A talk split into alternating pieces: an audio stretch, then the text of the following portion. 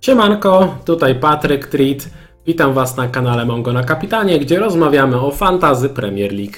Dzisiaj przeanalizujemy najciekawszych zawodników przed dziewiątą kolejką, której deadline już w piątek o 19.30. Uważajcie, żeby nie przegapić deadline'u.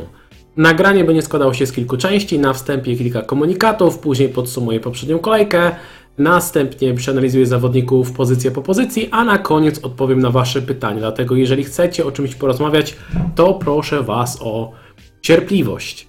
E, Partnerem kanału jest Betfan, legalny polski bookmacher. E, Wpisując kod FPL Poland przy zakładaniu konta oraz robiąc pierwszy depozyt w wysokości minimum 50 zł, otrzymacie freebet o wartości 60 zł, cashback do 600 zł oraz 100% bonusu od drugiego depozytu do 1000 zł.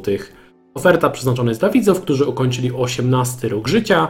Proszę, abyście szczegóły promocji sprawdzili na oficjalnej stronie Bookmachera. Razem z naszym partnerem założyliśmy miniligę, w której po każdej kolejce trzy osoby z największą liczbą punktów otrzymują darmowe zakłady, a na zwycięzcę klasyfikacji generalnej czeka koszulka ulubionego klubu Premier League. Łączna pola nagród wynosi ponad 2,5 tysiąca złotych. Szczegółowy regulamin znajdziecie w podpiętym tweetie na moim Twitterze. Aby dołączyć do ligi wystarczy skopiować link, który znajdziecie w opisie pod tym filmem lub wpisać kod BFLULS. BFLULS. No dobra, to co? Przechodzimy do podsumowania kolejki i zaczniemy właśnie od naszej e, ligi z Betfanem i sprawdzimy sobie najlepsze wyniki z poprzedniej kolejki. Najwięcej punktów zgarnął Piotr Gałkowski, który wygrywa freebet o wartości 30 zł. Piotr miał 91 punktów, wyjątkowo udana dzika karta. E, Był tutaj na przykład Chilwell z 15 punktami, Salah na kapitanie, jak prawie u każdego, był Kane. Naprawdę świetna, świetna dzika karta i e, można powiedzieć, że większość decyzji e, trafiona. Jedynie tutaj mo- można powiedzieć, że Armstrong taki mały znak zapytania. Przy nim zresztą o Armstrongu sobie jeszcze pewnie e, porozmawiamy, ale naprawdę udana e, dzika karta. E, Drugie miejsce zgarnia Arka i freebet o wartości 20 zł. Tutaj był free hit, dosyć nietypowo. I też taki dziwny bym powiedział, ale, ale się sprawdził, bo był Milner z takich ciekawostek, który zrobił 7 punktów, był Matip, który zrobił 6 punktów, na bramce Mendy, w obronie Czeloba, a w ataku Kane, w pomocy Son, więc taka bardzo nietypowa ta drużyna, a zapunktowała naprawdę rewelacyjnie. I trzecie miejsce oraz freebet o wartości 10 zł wygrywa Dorota Milczarek, która zrobiła 87 punktów. E, Tutaj już bez żadnego chipa. W ataku Auba, Wardy, Inks, także dosyć nietypowo, ale naprawdę, naprawdę skuteczny atak się okazał.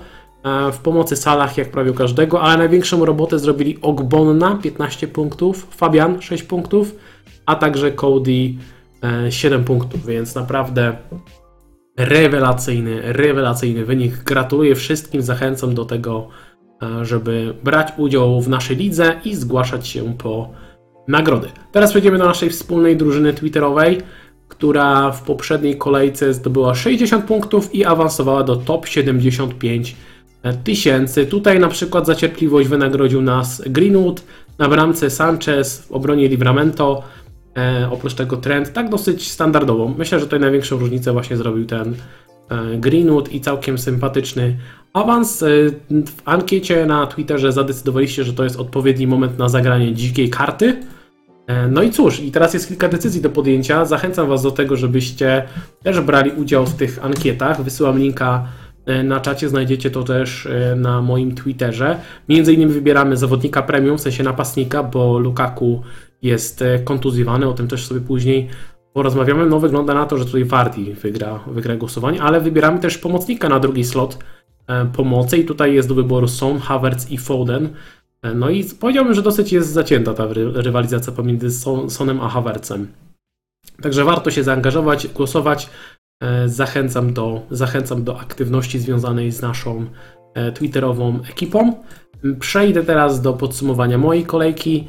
Ja zdobyłem 53 punkty w poprzedniej kolejce i tym samym spadłem o 20 tysięcy tuż poza e, top 60 tysięcy.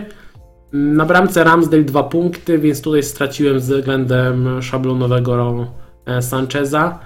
E, W obronie Trent, Cancelo, James, Livramento. Obrona całkiem ok, tylko nie, gdyby nie ten Rhys James, który niestety, no te przygody moje z obrońcami Chelsea kończą się bardzo źle. E, Kupiłem Risa Jamesa za Rudigera, bo Rudiger się połamał. No i oczywiście Rhys James nie zagrał. E, Rudiger teraz już zagrał w Ligu, Lidze Mistrzów i okazuje się, że zrobiłem dwa transfery znowu na wymiance tych obrońców Chelsea pewnie, pewnie bez sensu. Plus grałem w dziesiątkę, więc trochę byłem, trochę byłem zmuszony do, do jakich, jakiegoś ruchu, do tego transferu. Mm, Bo w pomocy co prawda był Salah na kapitanie, oprócz tego Żota 0 punktów, Ducore 2 punkty i kontuzja.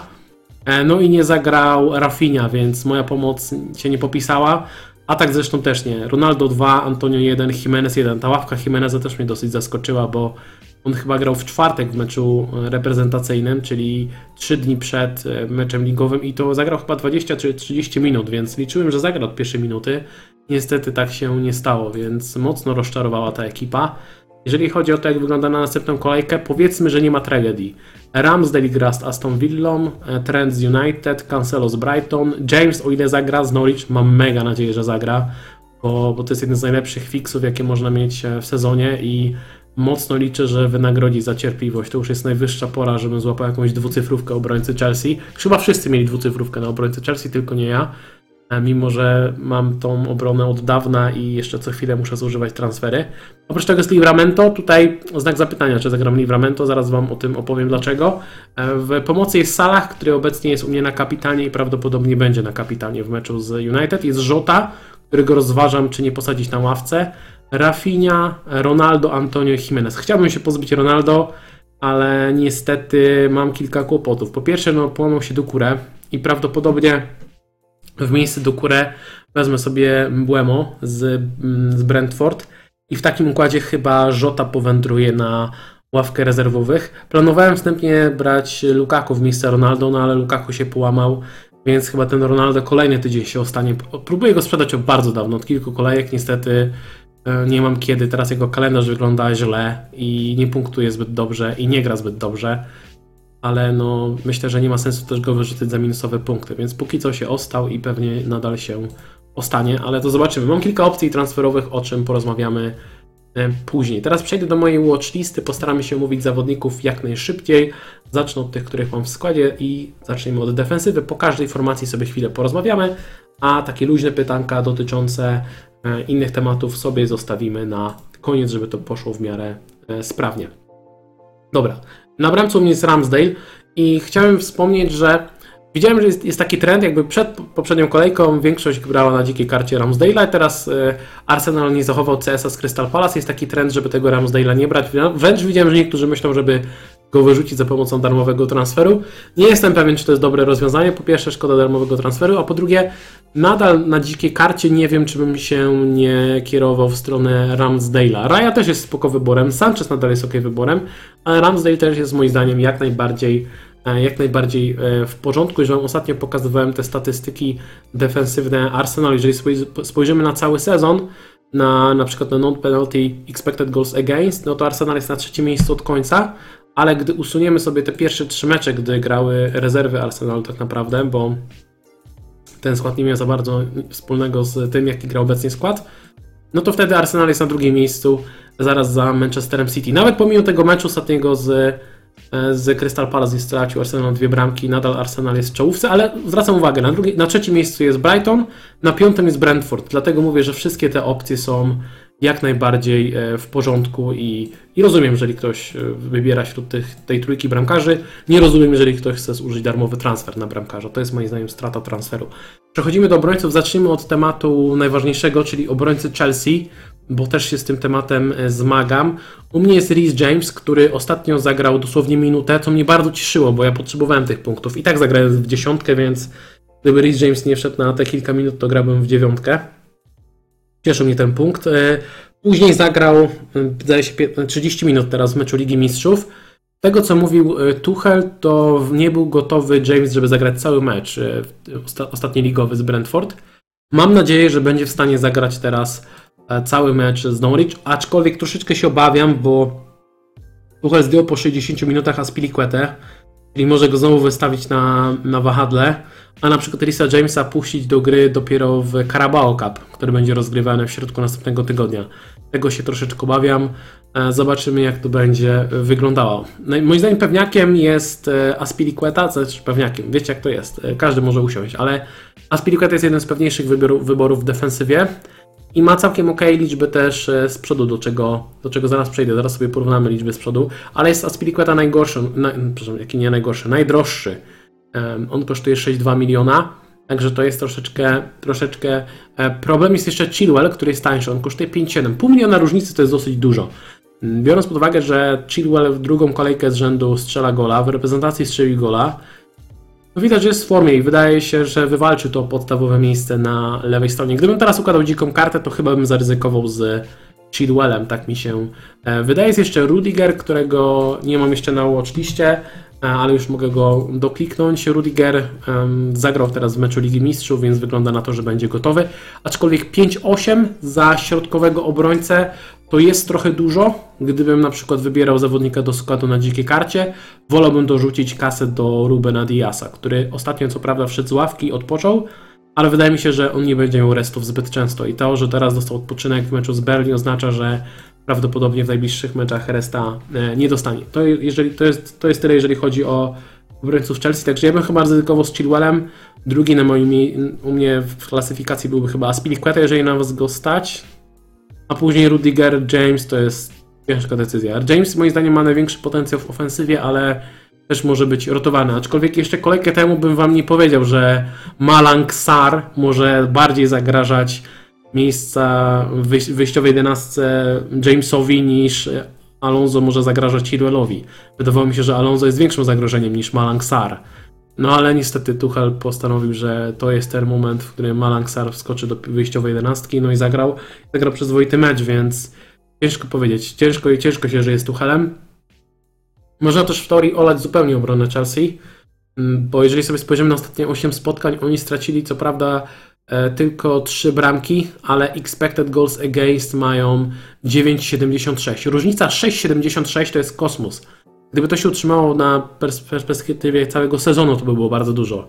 W 8 meczach to jest po prostu kosmos. No zwyczajnie Mendy ciągnie wszystko, co się da. Jeżeli sobie spojrzymy po klasyfikacji non-penalty expected goals against, Chelsea jest na miejscu szóstym w lidze. Więc widać, że są lepsze defensywy. Są lepsze defensywy, m.in. Brighton, Brentford, y, Man- Manchester City, co jest dosyć oczywiste. No i teraz liczby z przodu.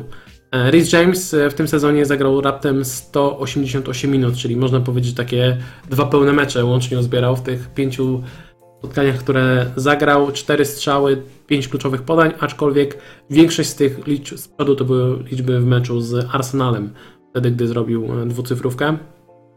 Natomiast poprzednie sezony też pokazują jego expected goals plus expected assists per 90 w okolicach 0,20-0,24 pokazuje, że ma bardzo duży potencjał w ofensywie. Jak sobie to porównamy z Chilwellem, który powiedzmy, że jest w podobnej cenie, no to Chilwell w zeszłym sezonie miał 0,21, sezon wcześniej 0,18, więc widać, że na takiej większej próbce ma podobny potencjał e, z przodu. W tym sezonie wygląda nieco lepiej, też dopiero zbierał 180 minut, więc e, ciężko tutaj jakoś mocno się tym sugerować. Zagrał w dwóch meczach, ale w tych dwóch meczach 5 strzałów, 3 kluczowe podania. Mm, Także coś tam się z przodu, coś tam się z przodu dzieje. Myślę, że bym ryzykował z tym, z tym Chilwellem. Jeszcze jest e, Aspilicueta, o którym wspominałem. Jego liczby z przodu na, w perspektywie ostatnich sezonów, zobaczcie sobie jak to wyglądało w Chelsea. Przez 8 lat średnio to jest 0,13, więc dużo niższe od Chilwella i e, Risa Jamesa. W tym sezonie częściej grywa na wahadle i ma nieco lepsze te statystyki. Patrząc na te 8 spotkań, które rozegrał do tej pory, właśnie dzięki temu, że zagrał kilka razy na, na wahadle już, e, w sumie 4 razy w 8 kolejkach, to jest sporo. On zwykle aż tak często nie grywał.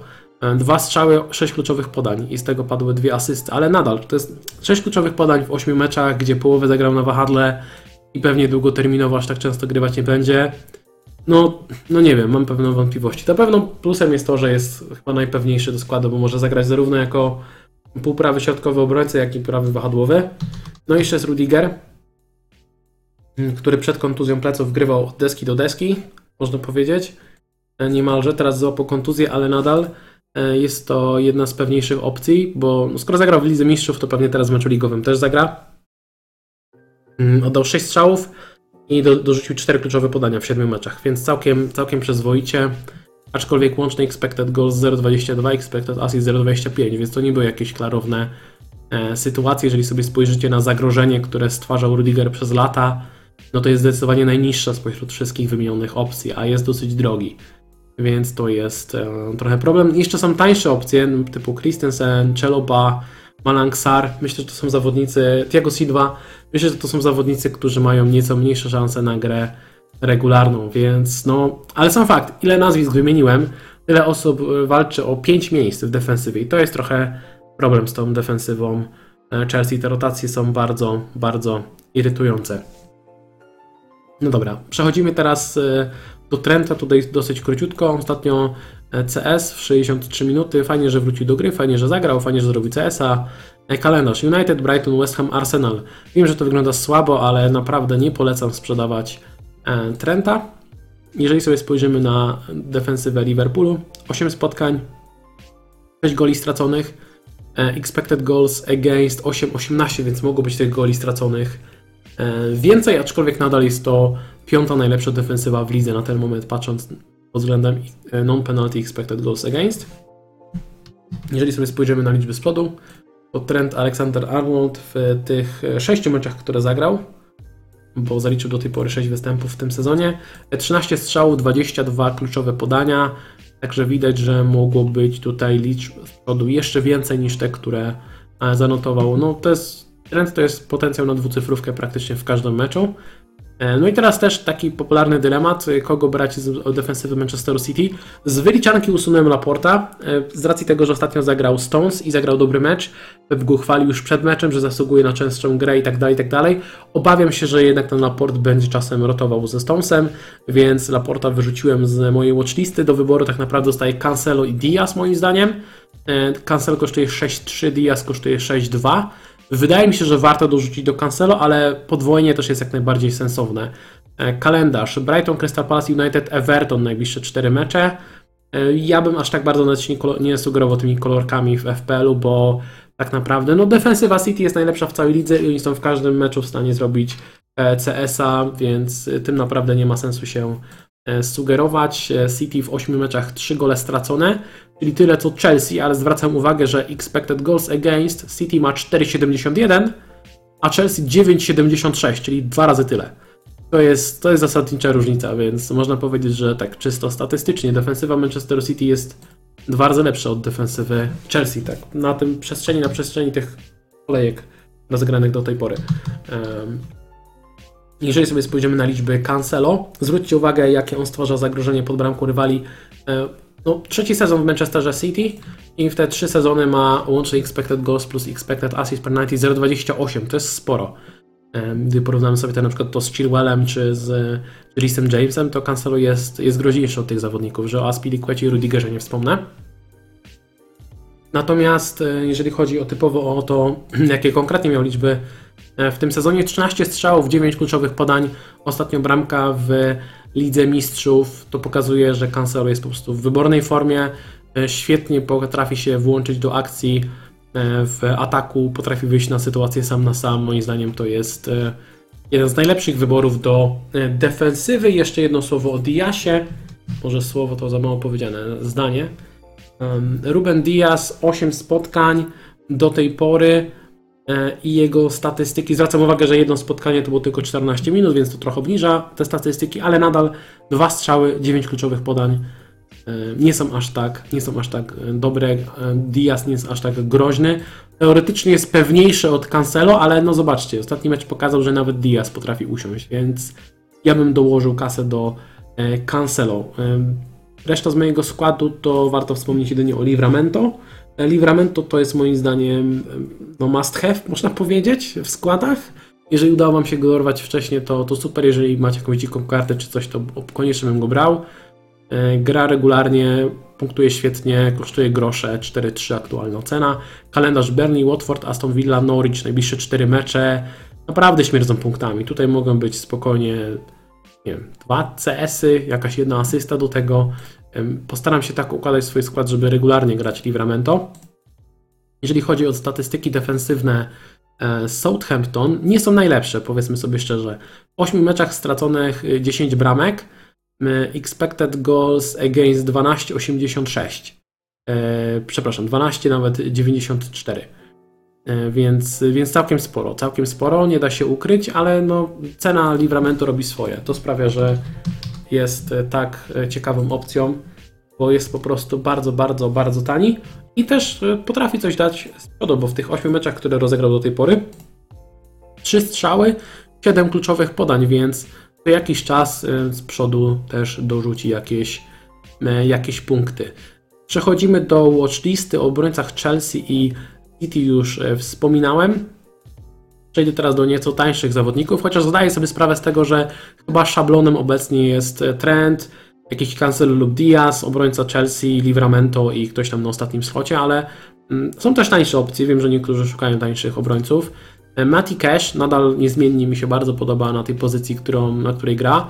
Cena 5.1 ostatnio dał CS-a w meczu z, z Wolverhampton, bo zdążył zejść zanim Wilki, zanim przepraszam, Aston Villa straciła 3 gole, więc no dosyć, dosyć fartownie można powiedzieć. Ale też taki sobie Arsenal, West Ham, Southampton, Brighton, Crystal Palace, ale jego podstawowym atutem jest to, że gra dosyć wysoko, bo gra jako wahadłowy. Statystyki defensywne Aston Villa w 8 meczach straconych 12 goli, e, expected goals against 10,99. Więc bez szału jest to taka obrona, powiedziałbym, raczej środka tabeli, mm, taka średnia. Natomiast y, liczby z przodu są całkiem ok, ma tego e, Kesha. 10 strzałów i 4 kluczowe podania. Zwraca, zwracam uwagę zwłaszcza na poprzedni mecz właśnie z Wilkami. 3 strzały, 2 kluczowe podania. To jest to, co mówiłem. On potrafi się znaleźć w polu karnym. Nie jestem pewien, ale wydaje mi się, że Mati Cash ma chyba drugi wynik w całej lidze, jeżeli chodzi o liczbę kontaktów e, w polu karnym e, rywala. Drugi albo trzeci wynik e, jest tam, jest tam w czołówce, więc naprawdę warto na niego zwrócić uwagę. E, Trochę szkoda, że ten kalendarz Willi jest taki cały czas w kratkę. Nie ma jakiegoś takiego e, momentu, w którym mają powiedzmy z 5-6 nieco łatwiejszych spotkań, ale i tak myślę, że Mati jest spoko e, wyborem do składu. Niezmiennie podoba mi się Kukureja. Teraz zagrał 65 minut z Norwich, 5 punktów. Miał żółtą kartkę, więc myślę, że z tego względu zszedł wcześniej. Mm, Kalendarz City Liverpool, więc tutaj trochę słabo, ale później, gdyby miną te dwa mecze, gdyby ktoś potrzebował tańszego obrońcę, Newcastle, Aston Villa, Leeds, West Ham, Southampton, Tottenham, Wolverhampton. Naprawdę, naprawdę bardzo przyjemny mm, kalendarz, zwłaszcza jeżeli ktoś wyrzuci Sancheza albo wyrzucił Sancheza na, na dzikiej karcie. Nie da się ukryć, że warto kogoś z tego Brighton mieć, bo Brighton jest jedną z najlepszych defensyw w lidze, nadal, jakby, jakby nie patrzeć.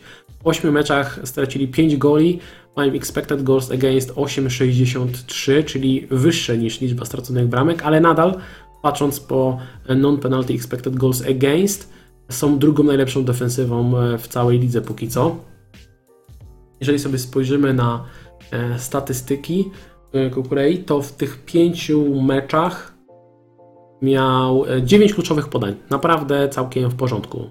To, to pokazuje, że tu jest potencjał na, na liczby e, z przodu i z tanich obrońców jeszcze oczywiście muszę wspomnieć o Duffim, skoro jesteśmy przy defensywie Brighton. Gra na tyle dobrze, że chyba tak szybko tego składu nie straci. Ostatnio też 5 punktów. Mogło być tych punktów 8, bo szedł na 2 punkty bonusowe, ale przez to, że dostał żółtą kartkę, to e, wyleciał z bonusów i z 8 spadł na 5 punktów. Także dosyć boleśnie. Nie ukrywam, że mnie to akurat troszkę ucieszyło, bo nie mam nikogo z defensywy Brighton. E, Z drugiej strony warto wspomnieć, że Norwich mogło strzelić dwie bramki. Wystarczyło, gdyby e, Sargent lub Puki potrafili strzelić e, do bramki. Sargent nawet do pustej bramki, można powiedzieć. No cóż, e, więc e, to nie jest tak, że ta defensywa Brighton będzie łapać CS-a co kolejka, ale nadal no, jest jedną z lepszych defensyw. Shane Duffy jest e, tanim zawodnikiem, ale na przykład na najbliższe dwa mecze to niekoniecznie nadaje się do gry, bo jest no, City Liverpool na rozkładzie. E, Chciałem zwrócić uwagę na to, że wrócił Tarik Lamptey i w momencie, gdy Tarik Lamptey wszedł na boisko, zszedł Weltman, a to pokazuje, że być może jednak Duffy Dunk utrzymają na stałe, znaczy Dunk na pewno, ale Duffy też utrzyma miejsce na stałe w, w składzie i jednak to Weltman będzie tym zagrożonym rotacją po powrocie Lampteja i chcę zwrócić uwagę na to, że Webster powoli wraca do zdrowia, więc tutaj nadal trzeba e, tę sytuację e, monitorować, jeżeli chodzi o liczby z przodu Duffiego. To w tym sezonie Shane Duffy w 8 rozegranych meczach zaliczył łącznie 14 strzałów, ale, ale zwracam uwagę, że łączny expected goals to jest 0,5 tych wszystkich strzałów. No po prostu to były sytuacje strzały głową przy stałych fragmentach i w takich sytuacjach gole nie padają aż tak często. E, więc tylko na to zwracam uwagę. To nie jest tak, że Duffy by nie strzelał gola co kolejkę. E, mam na watchliście dwóch obrońców Arsenalu. Um, Tierney, który kosztuje 4,9, a także Ben White, który kosztuje 4,4, był bliski asysty w ostatnim meczu. E, mecz Crystal Palace, tak jak mówiłem, to mimo wszystko nie przekreśla myślę, tych zawodników jako, jako opcji do FPL-a. Aston Villa, Leicester, Watford, Liverpool, Newcastle, najbliższych 5 kolejek jest całkiem ok. Mm, zwłaszcza taki Ben White za 4-4 wydaje mi się, że nadaje się jako taki zapychacz do składu, gdzieś tam do rotacji, jako zabezpieczenie. E, White i Duffy to są chyba najlepsze takie opcje właśnie typowo na, na zabezpieczenie e, składu, zabezpieczenie defensywy. Arsenal, tak jak mówię, no te ostatnich, ostatnich 8 meczach statystyki defensywne mają słabe. Jeżeli spojrzymy na 5 e, spotkań, czyli wyrzucimy te pierwsze, te pierwsze 3, gdy grało rezerwowa defensywa z jakimś Chambersem i Kolasinaczem, no to wtedy jest to już jest znacznie lepiej. Jeżeli sobie spojrzymy na statystyki z przodu, to Ben White tych sześciu meczach oddał łącznie e, dwa strzały i oba padły w meczu z Crystal Palace, do tego pięć kluczowych podań, więc nie należy się spodziewać e, zbyt wiele. Mm, Tierney, e, mimo tego, że gra dosyć wysoko i w teorii można by od niego oczekiwać, że regularnie będzie dawał liczbę z przodu, to niestety aż tak dobrze nie jest. Łącznie 7 strzałów, 10 kluczowych podań w 8 meczach, ale głównie nabił to w pierwszym spotkaniu z Brentford. Później już nie było tak dobrze, bo w ostatnich siedmiu meczach, czyli usuwając ten mecz z Brentford, cztery strzały, cztery kluczowe podania. Jest ok, ale szału nie ma. Ja bym chyba osobiście do Tiernaya nie dokładał. Mam też dwóch obrońców Wolverhampton na watchliście. E, wiem, że popularni są Marsal i Semedo. E, Semedo teraz jeden punkt z Aston Villą, Marsal to samo. E, kalendarz Leeds, Everton, Crystal Palace, West Ham, Norwich, Berlin, więc do 14 kolejki jest bardzo przyjemnie. Jak najbardziej można tych obrońców trzymać. Zdaję sobie sprawę z tego, że to jest irytujące, gdy, gdy no, obrońcy tracą regularnie CS i tak dalej, ale mi by było szkoda transferu na wyrzucenie Semedo lub Marsala. Myślę, że są ważniejsze transfery do zrobienia niż wyrzucenie obrońców e, Wolverhampton, zwłaszcza gdy jest kalendarz przyzwoity. Statystyki Wolverhampton nadal są ok. W 8 meczach straconych 8 bramek, expected goals against 8,84, więc to jest mniej więcej ten poziom, ale zwracam uwagę, że pod względem non-penalty expected goals against jest to czwarta defensywa w całej lidze przed Liverpoolem i Chelsea, więc tam jest nadal szansa, że te kilka CS-ów w najbliższym czasie wpadnie. Więc ja bym ich nie wywalał na, za pomocą transferu. Na dzikiej karcie już wtedy jak najbardziej. Semedo w 7 meczach, 7 strzałów, 4 kluczowe podania, więc no całkiem ok, ale jakby pierwsze mecze na początku sezonu pokazywały, że może być tych punktów z przodu więcej, niestety, niestety tak nie jest. Marsal w 8 meczach 5 strzałów, 2 kluczowe podania, ale zwracam uwagę, że w ostatnich 3 meczach ani jednego strzała, ani jednego kluczowego podania, więc mm, nie podobał mi się za bardzo Marsal w, w defensywie na początku sezonu i możliwe po prostu, że jego rola, jakby te opcje do wyjścia do przodu zostały nieco ograniczone przez, e, przez trenera. Może Bruno Lage zwrócił uwagę, że musi bardziej skupiać się na defensywie. Nie wiem, tak tylko spekuluję. Jedną z ciekawszych opcji, moim zdaniem, e, od najbliższej kolejki jest Ethan Pinnock z Brentford. On kosztuje 4,6 miliona. Posiadanie 7%, więc jest to jakaś, jest to jakaś różnica. E, do tej pory jeden gol, jedna asysta, trzy czyste konta, całkiem przyzwoicie jak na 9 kolejek i za obrońcę w tej cenie. Kalendarz, za to zwracam szczególnie uwagę. E, Leicester, Burnley, Norwich, Newcastle, Everton, Tottenham, Leeds, Watford United, Southampton, Brighton. Do kolejki 19, czyli do Boxing Day, mamy dwa mecze z drużynami Big Six, czyli Tottenham i United. Bardzo korzystny e, kalendarz, opcja do składu do gry albo na pierwszy slot, żeby ten skład e, zabezpieczyć, żeby tę defensywę zabezpieczyć. Bardzo ciekawa moim zdaniem. E, sprawdzałem statystyki obrońców Brentford i Pinok ma najwyższy, z tego co widziałem, baseline BPS, czyli swoimi akcjami w trakcie gry, nie licząc goli i asyst, nabija stosunkowo najwięcej tych małych punkcików, które później przekładają się na punkty bonusowe. Więc wydaje mi się, że jeżeli e, będą takie mecze, w których Brentford zachowa czyste konto, to Pinok ma całkiem sporą szansę na, e, na jakieś złapanie punktów e, bonusowych. O ile oczywiście, nie wiem, Ryan nie nabije 6 save'ów albo Tony Błemo nie strzelą po dwie bramki, no bo wtedy jest rzeczywiście E, rzeczywiście trudno. Statystyki defensywy Brentford 8 spotkań, 7 goli straconych, expected goals against 7,25. E, I jest to trzeci najlepszy wynik w całej lidze pod względem non-penalty expected goals against. Bardzo solidna defensywa. Z drugiej strony są takie mecze, znaczy powiem tak, z jednej strony w meczu z Chelsea pokazali, że potrafią doskonale bronić, bo dopuścili tylko do jednego strzału z pola karnego. Z drugiej strony są takie mecze jak z Liverpoolem, gdzie poszli na wymianę ciosów i Liverpool e, ich tam troszeczkę rozstrzelał, więc z tym Brentford może być różnie. E, to nie jest tak, że oni są gwarancją czystych kont czy coś w ten deseń, ale wydaje mi się, że warto w nich e, zainwestować, jeżeli ktoś potrzebuje taniego obrońcy. To jest to. E, Pinok jest naprawdę super wyborem. Jeżeli chodzi o statystyki w ofensywie, Tutaj też jest naprawdę dobrze. W 8 meczach 5 strzałów, 5 kluczowych podań. Expected goals 0,82, expected assist 0,81, więc widać, że ten gol i asysta nie wzięły się z przypadku. Regularnie Inok stwarza zagrożenie pod e, bramką e, rywali, więc e, to jest moim zdaniem bardzo, bardzo dobra opcja. Zwracam też uwagę, że zobaczcie, na przykład gola strzelił w meczu z Liverpoolem, wtedy miał najwyższy expected goals, a najwyższy expected assist miał w ostatnim meczu z Chelsea, więc nawet z tymi trudnymi rywalami Pinok potrafi się pokazać z przodu. To jest moim zdaniem bardzo, bardzo ciekawy wybór do składu. E, też mało popularnym wyborem, a moim zdaniem całkiem w porządku, albo chociaż do obserwacji jest Tarik Mitchell z Crystal Palace. Kosztuje 4,5 miliona. Do tej pory bez gola, bez asysty, tylko dwa CS-y, ale teraz powoli Crystal Palace wchodzi w nieco lepszy kalendarz. E, Newcastle City, no tutaj trzeba by go posadzić. Wolverhampton, Burnley, Aston Villa, Leeds. E, I generalnie ten kalendarz do kolejki 20 wygląda bardzo dobrze.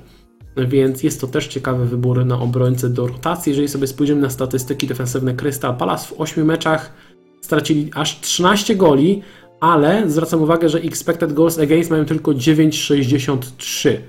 Więc e, można powiedzieć, zwróćcie uwagę na to, że tak naprawdę Crystal Palace miało niższe expected goals against niż Chelsea, ale stracili 13 goli, a Chelsea 3 gole, więc tutaj bramkarz też zrobił e, różnicę, nie da się tego ukryć.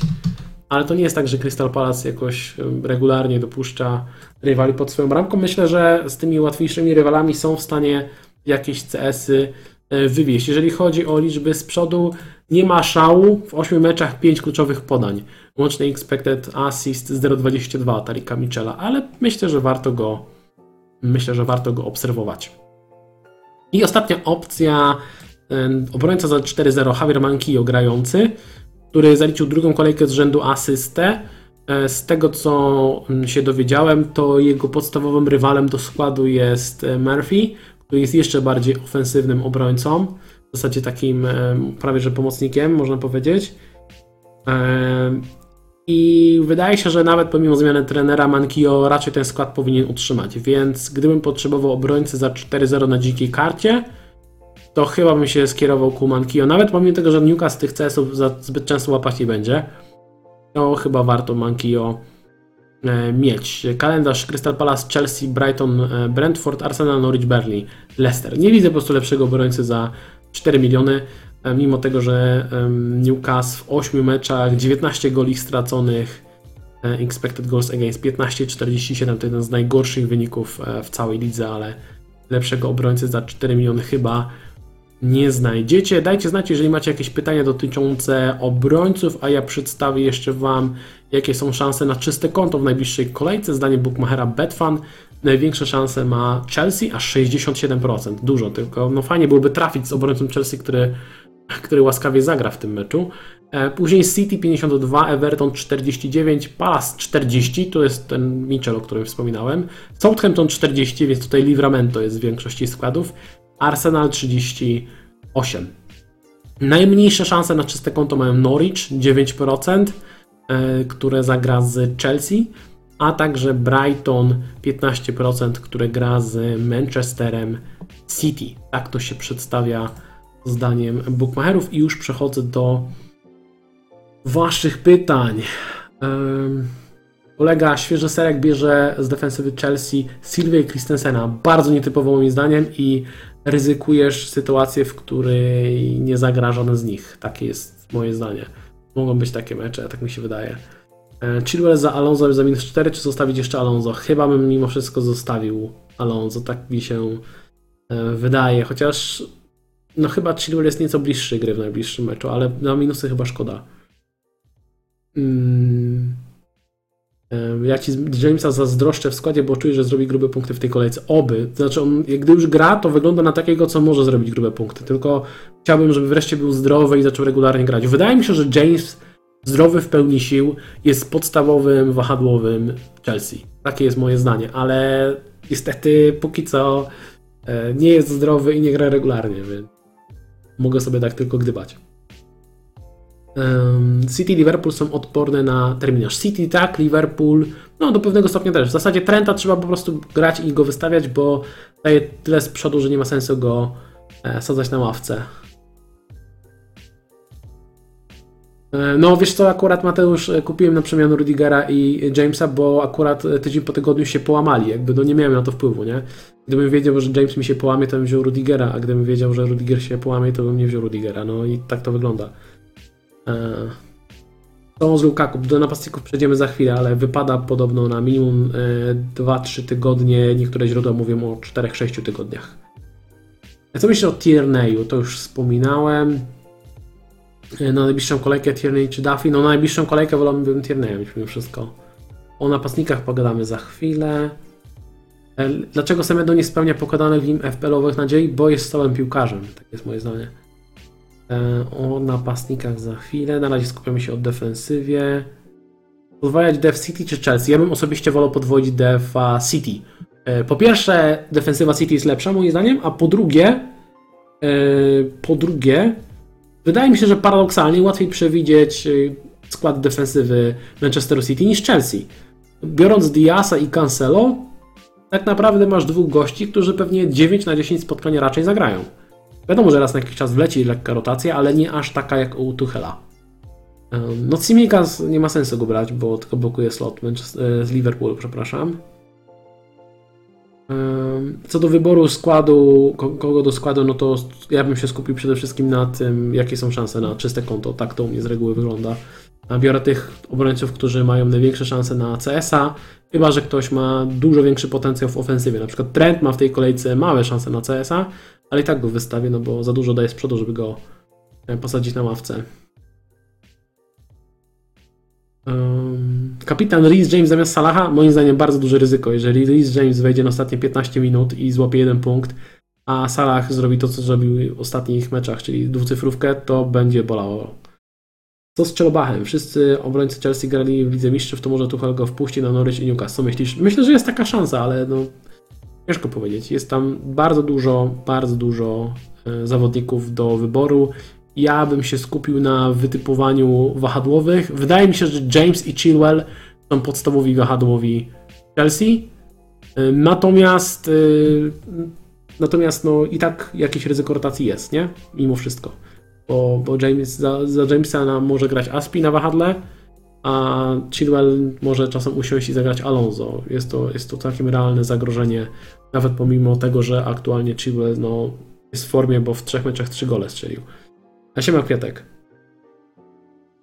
Eee, dobra, pytacie już o pomocników, napastników, to przejdziemy do, przejdziemy do pomocy, nie będę tutaj e, przedłużał.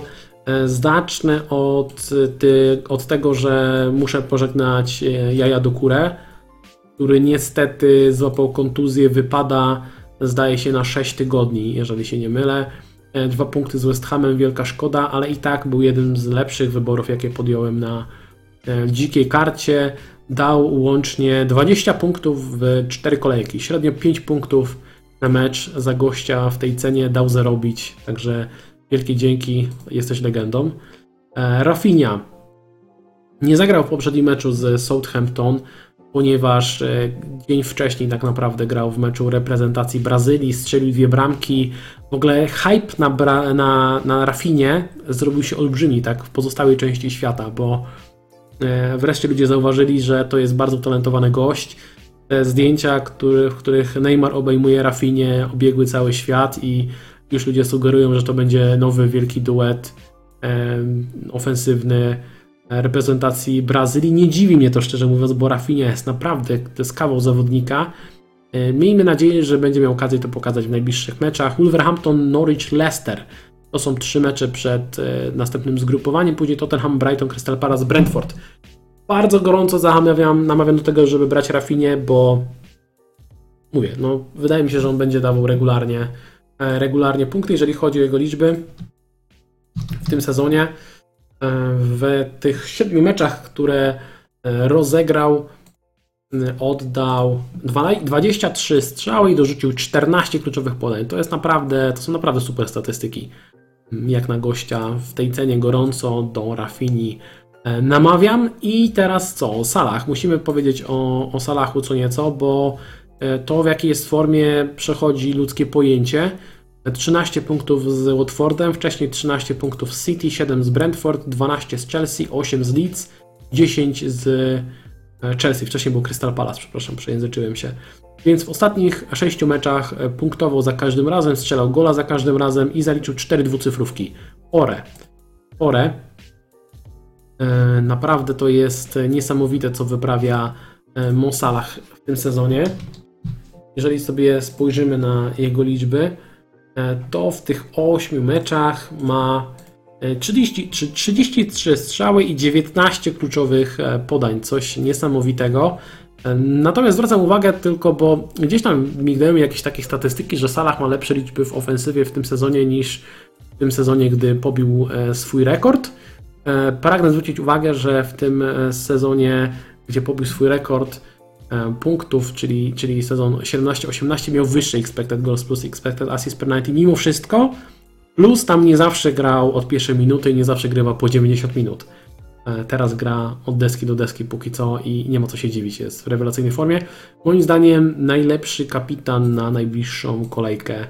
Manchester United e, broni słabo, generalnie wygląda słabo i jeszcze dodatkowo Fred, który wydaje się, że tam jest no mimo tego narzekania całego jednym z ważniejszych zawodników w kontekście gry defensywnej United też ma jakiś uraz. A zwróćcie uwagę, że jeżeli sobie spojrzymy na e, non-penalty expected goals e, against, to e, Manchester United po 8 meczach jest drużyną taką środka tabeli co najwyżej. W tych 8 meczach stracili 10 goli, ale mieli expected goals against 11,1 Expected goals against, tak, no dobrze, właśnie, chyba dobrze powiedziałem. Natomiast w ostatnich meczach jest w ogóle bardzo słabo. Zaraz Wam tutaj pokażę, jak to e, wygląda na nieco mniejszej próbce. Może trzy mecze to trochę za mało. E, weźmy sobie próbkę pięciu spotkań i tutaj e, Manchester United już zmierza ku dołu tabeli. Mają non-penalty expected goals against na poziomie Newcastle mniej więcej więc jest naprawdę, naprawdę e, słabo. Nie widzę przyczyn, powodów, e, przeciwwskazań. Używajcie słów, jakich chcecie, aby dać, aby nie dać łaski e, Salahowi. Myślę, że jest w takiej formie, że skoro strzela z City, skoro strzela z Chelsea, skoro strzela z Atletico Madryt, to dlaczego miałby nie strzelić z Manchester United?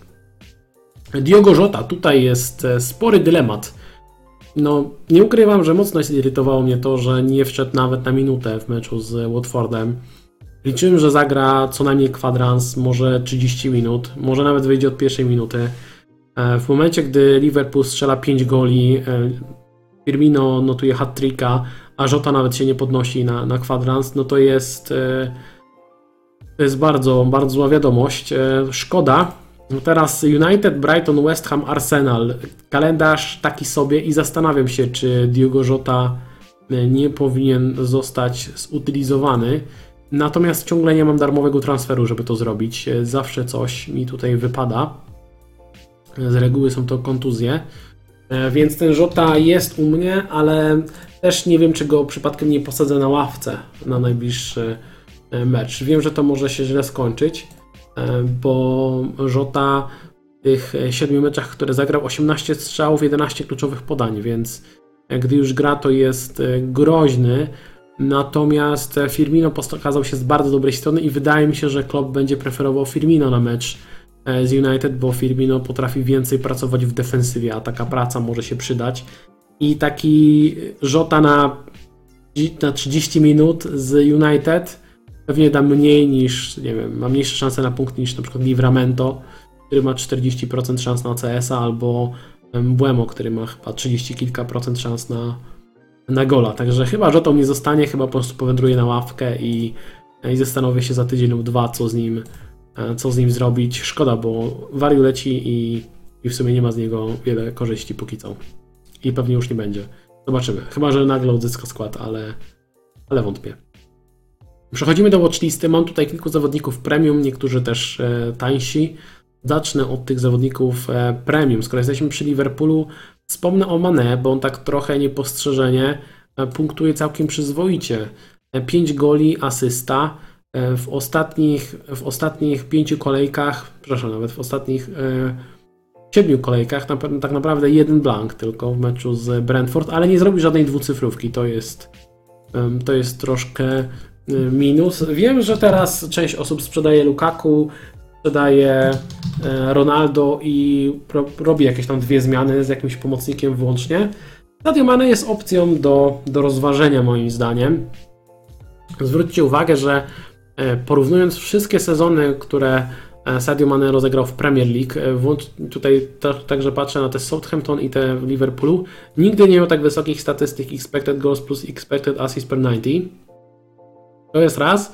Dwa, w każdym meczu do tej pory zagrał po 90 minut, co też jest plusem, bo często bywało tak, że gdzieś tam Mane schodził w okolicach 70-80 minuty, e, coś tam Klopp zmieniał wtedy, a w tym sezonie gra od deski do deski. To jest też E, duży plus dla zawodnika ofensywnego. 30 strzałów, 8 kluczowych podań, 5 e, goli przy expected goals 5,31. Naprawdę całkiem ok. E, kalendarz może nie jest wybitny, ale jak ktoś się zastanawia nad taką opcją premium i wie, że i tak będzie dawał opaskę Salahowi, nie potrzebuje alternatywnego drugiego kapitana, to Mane w sumie nie jest taki zły, szczerze mówiąc. Jest ciekawa różnica. Niezłym wyborem też jest moim zdaniem Kevin De Bruyne, który wrócił teraz już, e, no wraca powoli do pełni sił. Pep Guardiola mówi, że e, De Bruyne potrzebuje minut, żeby być e, w dobrej formie, więc zakładam, że będzie grał dosyć regularnie. Gol z Burnley, wcześniej gol z Liverpoolem. Zagrał po 90 i 83 minuty, więc widać, że jest już w miarę, w miarę ok, jeżeli chodzi o tą formę fizyczną. Cena 11,9, taka sama jak w przypadku Mane kalendarz Brighton, Crystal Palace, United, Everton. I tutaj na przykład ten mecz z Crystal Palace u siebie to jest opcja na jakąś różnicę na opasce. Pewnie większość będzie miała Salaha, który zagra za Brighton.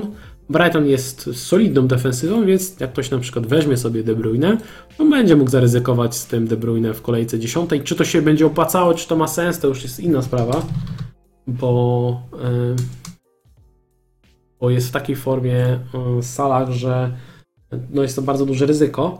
Jeżeli sobie spojrzymy na statystyki Kevina, e, w tych pięciu meczach uzbierał 294 minuty, no bo na początku to było 10 minut z ławki, 23 minuty z ławki, więc tak powoli się rozkręcał. 12 strzałów, 8 kluczowych podań.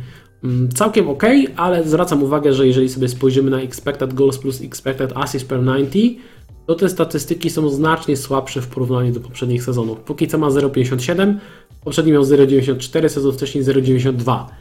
Więc to jeszcze nie są topowe liczby ofensywne, jeżeli chodzi o Kevina. Zakładam, że pewnie z meczu na mecz będzie coraz lepiej, ale to jest tylko takie luźne, luźne założenie.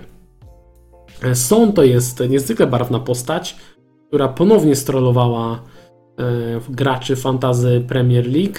E, w piątek ostatnio, przed, e, przed deadline'em, pojawiła się informacja z legitnych źródeł, że Son ma, ma koronawirusa, że uzyskał pozytywny wynik na koronawirusa. Okazało się, że rzeczywiście miał pozytywny, ale to był błędny wynik.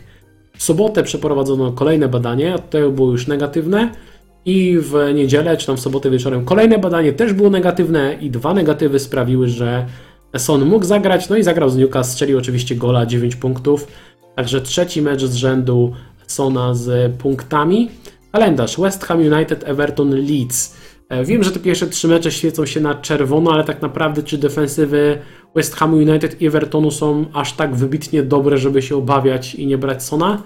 Moim zdaniem niekoniecznie Son jest jedną z lepszych opcji do składu, jeżeli szukacie zawodnika takiego prawie premium, no, no 10 milionów, to nie jest 12 baniek, można wcisnąć e, spokojnie Sona gdzieś tam obok Salaha i Wardiego, czy, e, czy coś w ten deseń. Są w tych meczach, które rozegrał 7 spotkań, 20 strzałów, 14 kluczowych podań, 4 gole przy expected goals 2,59. Bardzo przyzwoicie i powiedziałbym, że dosyć standardowo jak na Sona, bo on regularnie overperformuje te statystyki expected goals, więc nie ma co się tym za bardzo przejmować. Z opcji takich nietypowych, mm, które nagle wypłynęły, jest Kai Havertz. Wobec kontuzji Lukaku, wobec kontuzji Wernera e, okazuje się, że no, Havertz jest jedynym, jedynym zawodnikiem, który może zagrać na dziewiątce w najbliższych meczach. E, I wydaje się, że Lukaku, skoro wypadnie na te minimum dwa tygodnie, to E, prawdopodobnie opuści wszystkie mecze te takie na zielono, można powiedzieć. Norwich, Newcastle, Burnley. Jeżeli w tych trzech meczach zagra Havertz, a, a no wszystko prawie, że na to wskazuje, to za 8-1 jest to ciekawa różnica e, do składu. Jeżeli sobie spojrzymy na statystyki, to już nie jest aż tak super, e, mówiąc, mówiąc szczerze. Zwracam uwagę na to, że Havertz no jakby tego expected goals plus expected assist per 90 w tych e, dwóch sezonach w Chelsea nie jest zbyt wysokie. Średnie 0,46, próbka 1800 minut, więc jest e, całkiem, całkiem spora. On nie stwarza aż takiego zagrożenia pod e, bramką rywali. Mm, pytanie, czy trzeba się tym aż tak bardzo przejmować, jeżeli mówimy o, o na przykład meczu z Norwich, no bo tam tutaj te szanse na gola znacząco rosną w przypadku takiej drużyny. Z drugiej strony Norwich gra teraz de facto piątką obrońców i przed nimi gra trzech defensywnych pomocników, więc mają ośmiu zawodników defensywnych. I nie jestem pewien, czy Chelsea, która ostatnio nie stwarza sobie aż tak dużo tych sytuacji i będąc bez środkowego napastnika klasycznego, czyli bez Lukaku, bez Havertza, będzie miała aż taką łatwą przebieżkę w meczu z Norwich i tam na pewno wcisną 3-4 gole. Mam drobne, drobne obawy, nawet może więcej niż drobne, bo e, może być różnie, może być naprawdę różnie z tymi golami. Może się okazać, że gole padną po stałych fragmentach, nie wiem, Jorginho z karnego i jakiś obrońca przy stałym fragmencie jeszcze. To by było bardzo klasyczne dla drużyny Tomasa Tuchela. Niemniej Havertz w tym sezonie 324 minuty, 10 strzałów, jedno kluczowe podanie, jedna bramka. No tak jest, tak sobie bym powiedział, jeżeli chodzi o statystyki. Możemy spojrzeć też na większą próbkę, na przykład 20 spotkań, żeby skupić się tylko na tych meczach e, pod wodzą Tuchela. To są statystyki od e, początku tego roku kalendarzowego. W 20 meczach e, złapał łącznie 1034 minuty, więc gdyby grywał od deski do deski, to są takie, to jest takie 12 spotkań, można powiedzieć. 35 strzałów, 9 kluczowych podań, łączny expected goals 6,51, 4 gole.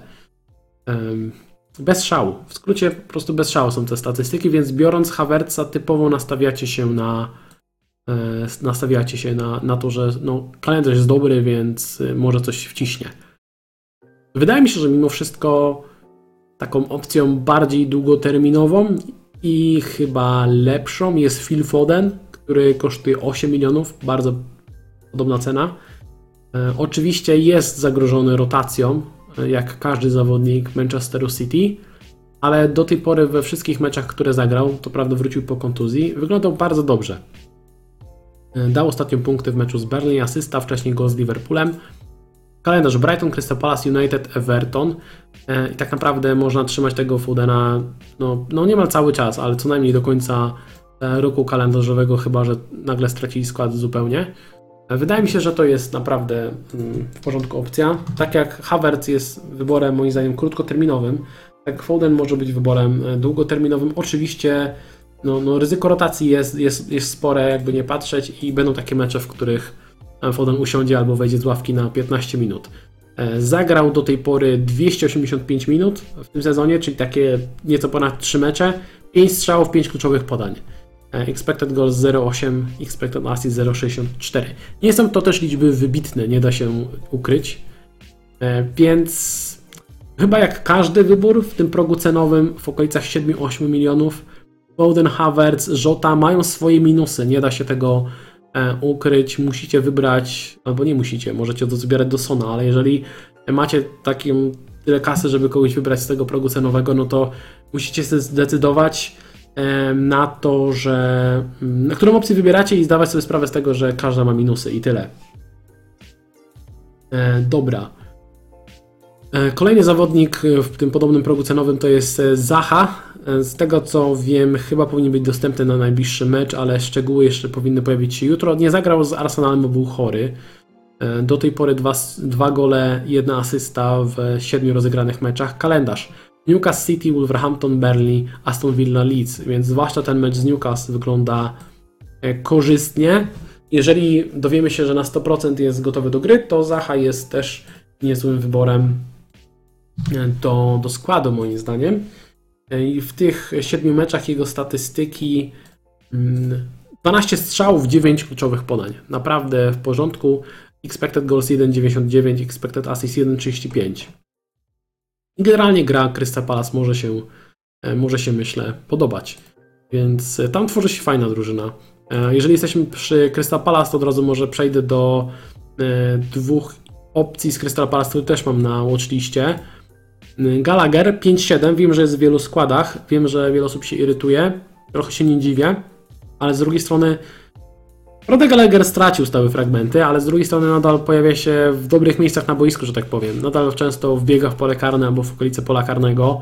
I przy, od gościa, który kosztuje poniżej 6 milionów, nie ma co wymagać zbyt wiele. Ja bym zdecydowanie go zostawił na najbliższy mecz z Newcastle. Jeżeli chciałbym go podmienić, to dopiero po następnej e, kolejce widziałem jakieś pomysły, żeby go wrzucić za minusy. No, nie jestem pewien, czy, czy warto, szczerze mówiąc, gościa w takiej cenie wyrzucać za minusowe e, punkty. Jeżeli sobie spojrzymy na statystyki, Gallagher w tym sezonie 18 strzałów, 8 kluczowych podań. I zwróćcie uwagę, że w tych ostatnich dwóch meczach 4 strzały z Leicester, 3 strzały z Arsenalem. Łącznie expected goals nie było jakieś wysokie, ale na przykład ten jeden strzał z pola karnego e, po, po stałym fragmencie pod koniec pierwszej połowy z Arsenalem no to zazwyczaj byłby gol. Zazwyczaj byłby gol. Gdyby nie świetna interwencja Ramsdale'a, to, to byłoby na pewno, e, no byłoby tam po prostu bramka. Więc, e, więc, więc, więc myślę, że mimo wszystko warto e, Gallaghera przytrzymać jeszcze na ten mecz i mocno obserwuję Olisę, który kosztuje 5-4, bardzo tani. Ostatnio dopiero wchodzi z ławki.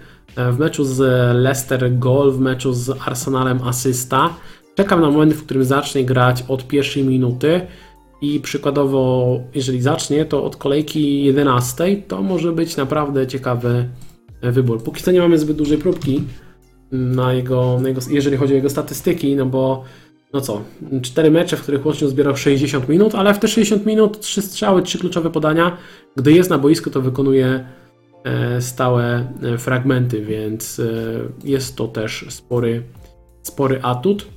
Także tych pomocników Crystal Palace moim zdaniem warto obserwować. Jeżeli ktoś z, ma, ktoś z Was ma już ich w składzie, to na pewno bym przetrzymał na chociaż ten jeden e, mecz. Saka, chciałem wspomnieć o e, Bukayo, ponieważ e, no, bardzo, bardzo niemiła sytuacja w ostatnim meczu miała miejsce, bowiem został, został kopnięty dosyć mocno, można powiedzieć. Jeżeli ktoś nie widział tej sytuacji, to, to naprawdę nieprzyjemny widok. No i wszedł, wszedł w przerwie tego meczu z Crystal Palace. Jest mocno obity. Nie trenował wczoraj. Dzisiaj być może miał dołączyć do treningów. E, czy w związku z tym da radę zagrać w piątek z Aston Villą? Ciężko powiedzieć. Ale patrząc na ten kalendarz, myślę, że Saka to jest taki typowy przykład zawodnika, którego nie warto kupić na najbliższą kolejkę, ale jeżeli już go macie, to chyba warto przetrzymać. No bo jeżeli zagra z Aston Villą, to jest ok. Mm, jeżeli nie, to później jest Leicester, Watford, Liverpool, Newcastle, więc te, do 13 kolejki ten kalendarz jest na tyle dobry, że Bukayo moim zdaniem warto przetrzymać, więc to chciałem powiedzieć na temat e, Saki. Mam jeszcze na watchliście Tilemansa, o którym wspominałem już kilka kolejek temu i ostatnio e, piękna bramka w meczu z United i 10 punktów. E, kalendarz Brentford, Arsenal, Leeds, Chelsea. Więc e, no, kalendarz taki sobie. Opcja bardzo niszowa, ten Tillemans. Cena 6-4. Myślę, że można, można zaryzykować, jeżeli, jeżeli ktoś chce. Natomiast wolałbym tylko trafinie w tej cenie mieć w składzie mimo wszystko. E, wolałbym mieć Mbłemo, ale jeżeli ktoś szuka dodatkowego pomocnika albo szuka różnicy, to czemu nie? Można spróbować. 19 strzałów i 13 kluczowych podań w tym sezonie. Naprawdę dobrze, tylko że zwracam uwagę, że te 19 strzałów łącznie expected goals 0,96 bo z reguły są to strzały po prostu z pola karnego. Expected assist tutaj nieco lepiej, 1,82. Jak sobie porównacie z poprzednimi sezonami e, w Leicester, tymi, e, tymi dwoma poprzednimi, to póki co ma najwyższe e, expected goals plus expected assist per 90 Tillemans w tym sezonie, więc widać, że stwarza regularnie zagrożenie, ale jak sobie spojrzymy na mapkę tych strzałów, to widać, że to są głównie strzały za pola karnego. Niezła opcja, nie jest to jakiś, jakaś, e, jakaś też wybitny, wybitny wybór. Po prostu jest do rozważenia. Tak samo do rozważyć można Bowena.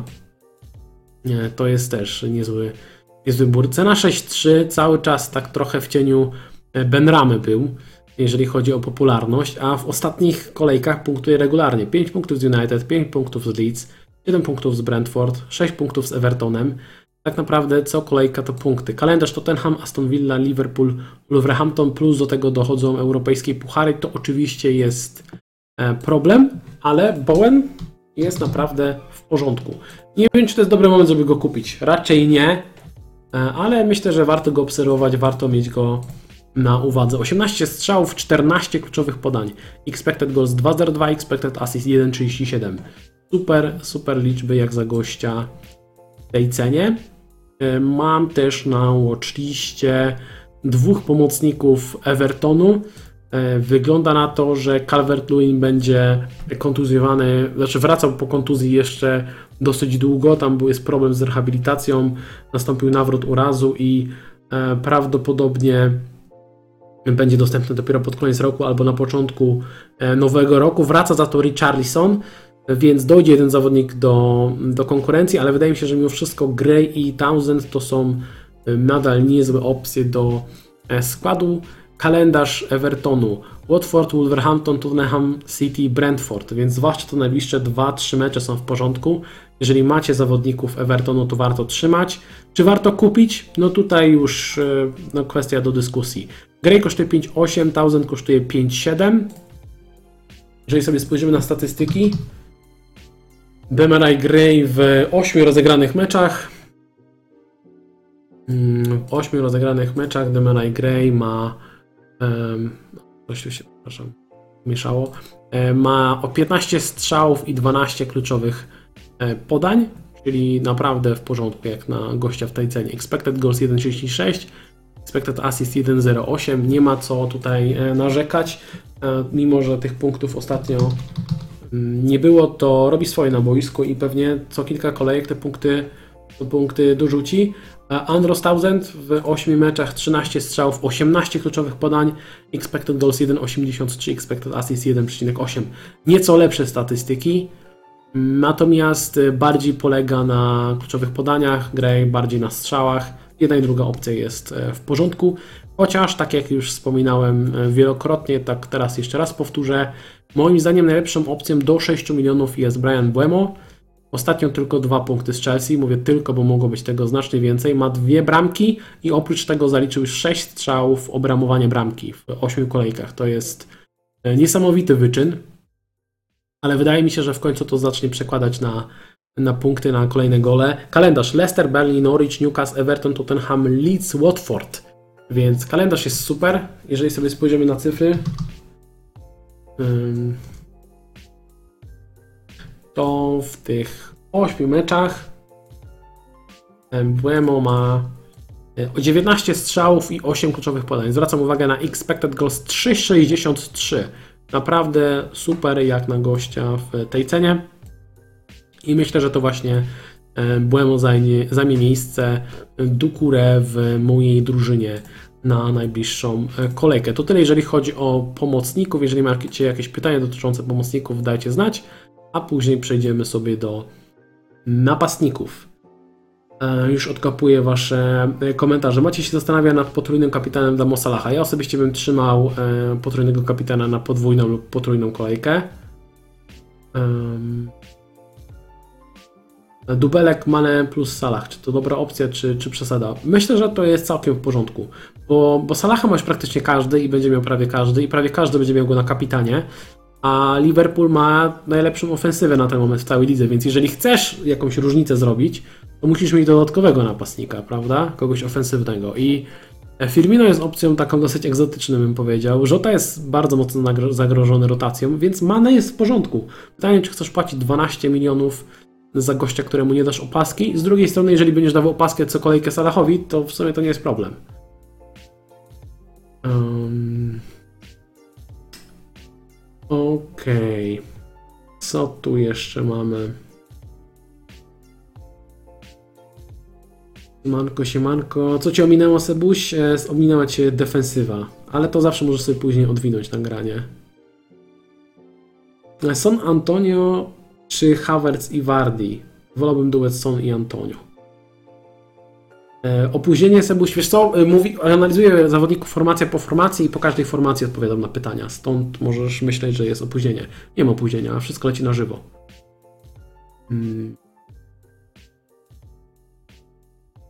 Okej, to jakieś pytanie dotyczące. e, Bo, czy Tillemans nie ma kontuzji? Wiesz co, trzeba poczekać na konferencję prasową, żebyśmy dowiedzieli się więcej. To chyba było tylko zbicie, więc powinien być gotowy do gry, tak mi się wydaje, ale, ale wszystkie informacje na temat stanu zdrowia polecam sprawdzić jutro. Co z Mateo Kowacicem? Moim zdaniem szkoda slota Chelsea na Kowacicia. Mount spoko, tylko że no czy, czy będzie grał teraz regularnie? No w teorii powinien, więc w teorii Mount jest, no dobra, po, może powinien być nawet na watchliście, bo wobec tych kontuzji Wernera i e, Lukaku Mount raczej powinien grać w wyjściowej 11 teraz, a przy tym kalendarzu jest niezłą opcją za 7-4. Więc, e, więc w porządku. Nie mam nic do tego, żeby wybrać e, Mounta do, składu, chociaż nie wydaje mi się, że był w jakiejś wielkiej formie póki co w tym sezonie, więc to jest taki wybór typowo pod kalendarz. Zresztą to samo tyczy Ha- Havertza, to jest też wybór typowo pod kalendarz. Mm. Aha, i pytacie o Grealisha. No Grealish, gdybym miał pewność, że będzie grał regularnie, to jest ok, ale bardziej podoba mi się Foden, szczerze mówiąc. Grealish nie punktuje zbyt dobrze póki co, więc no, taka sobie opcja. Pewnie. Pewnie bym trzymał, gdybym go miał nadal w składzie, tak mi się wydaje. Chyba, że miałbym jakiś i żadnych innych transferów do zrobienia, to może bym pomyślał nad podmianką. Można, można zostawić go na najbliższą kolejkę chyba.